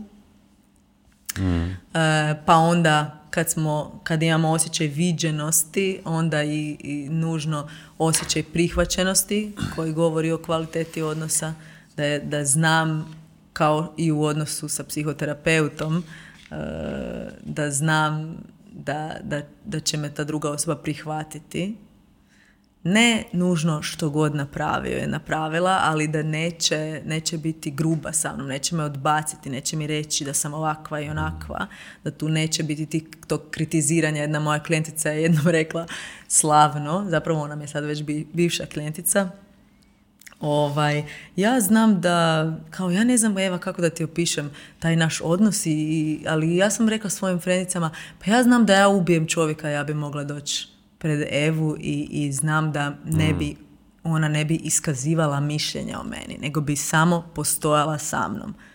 Takva kakva jesam. I mislim da je to jedna velika odlika odnosa. I mm, osjećaj slobode, osjećaj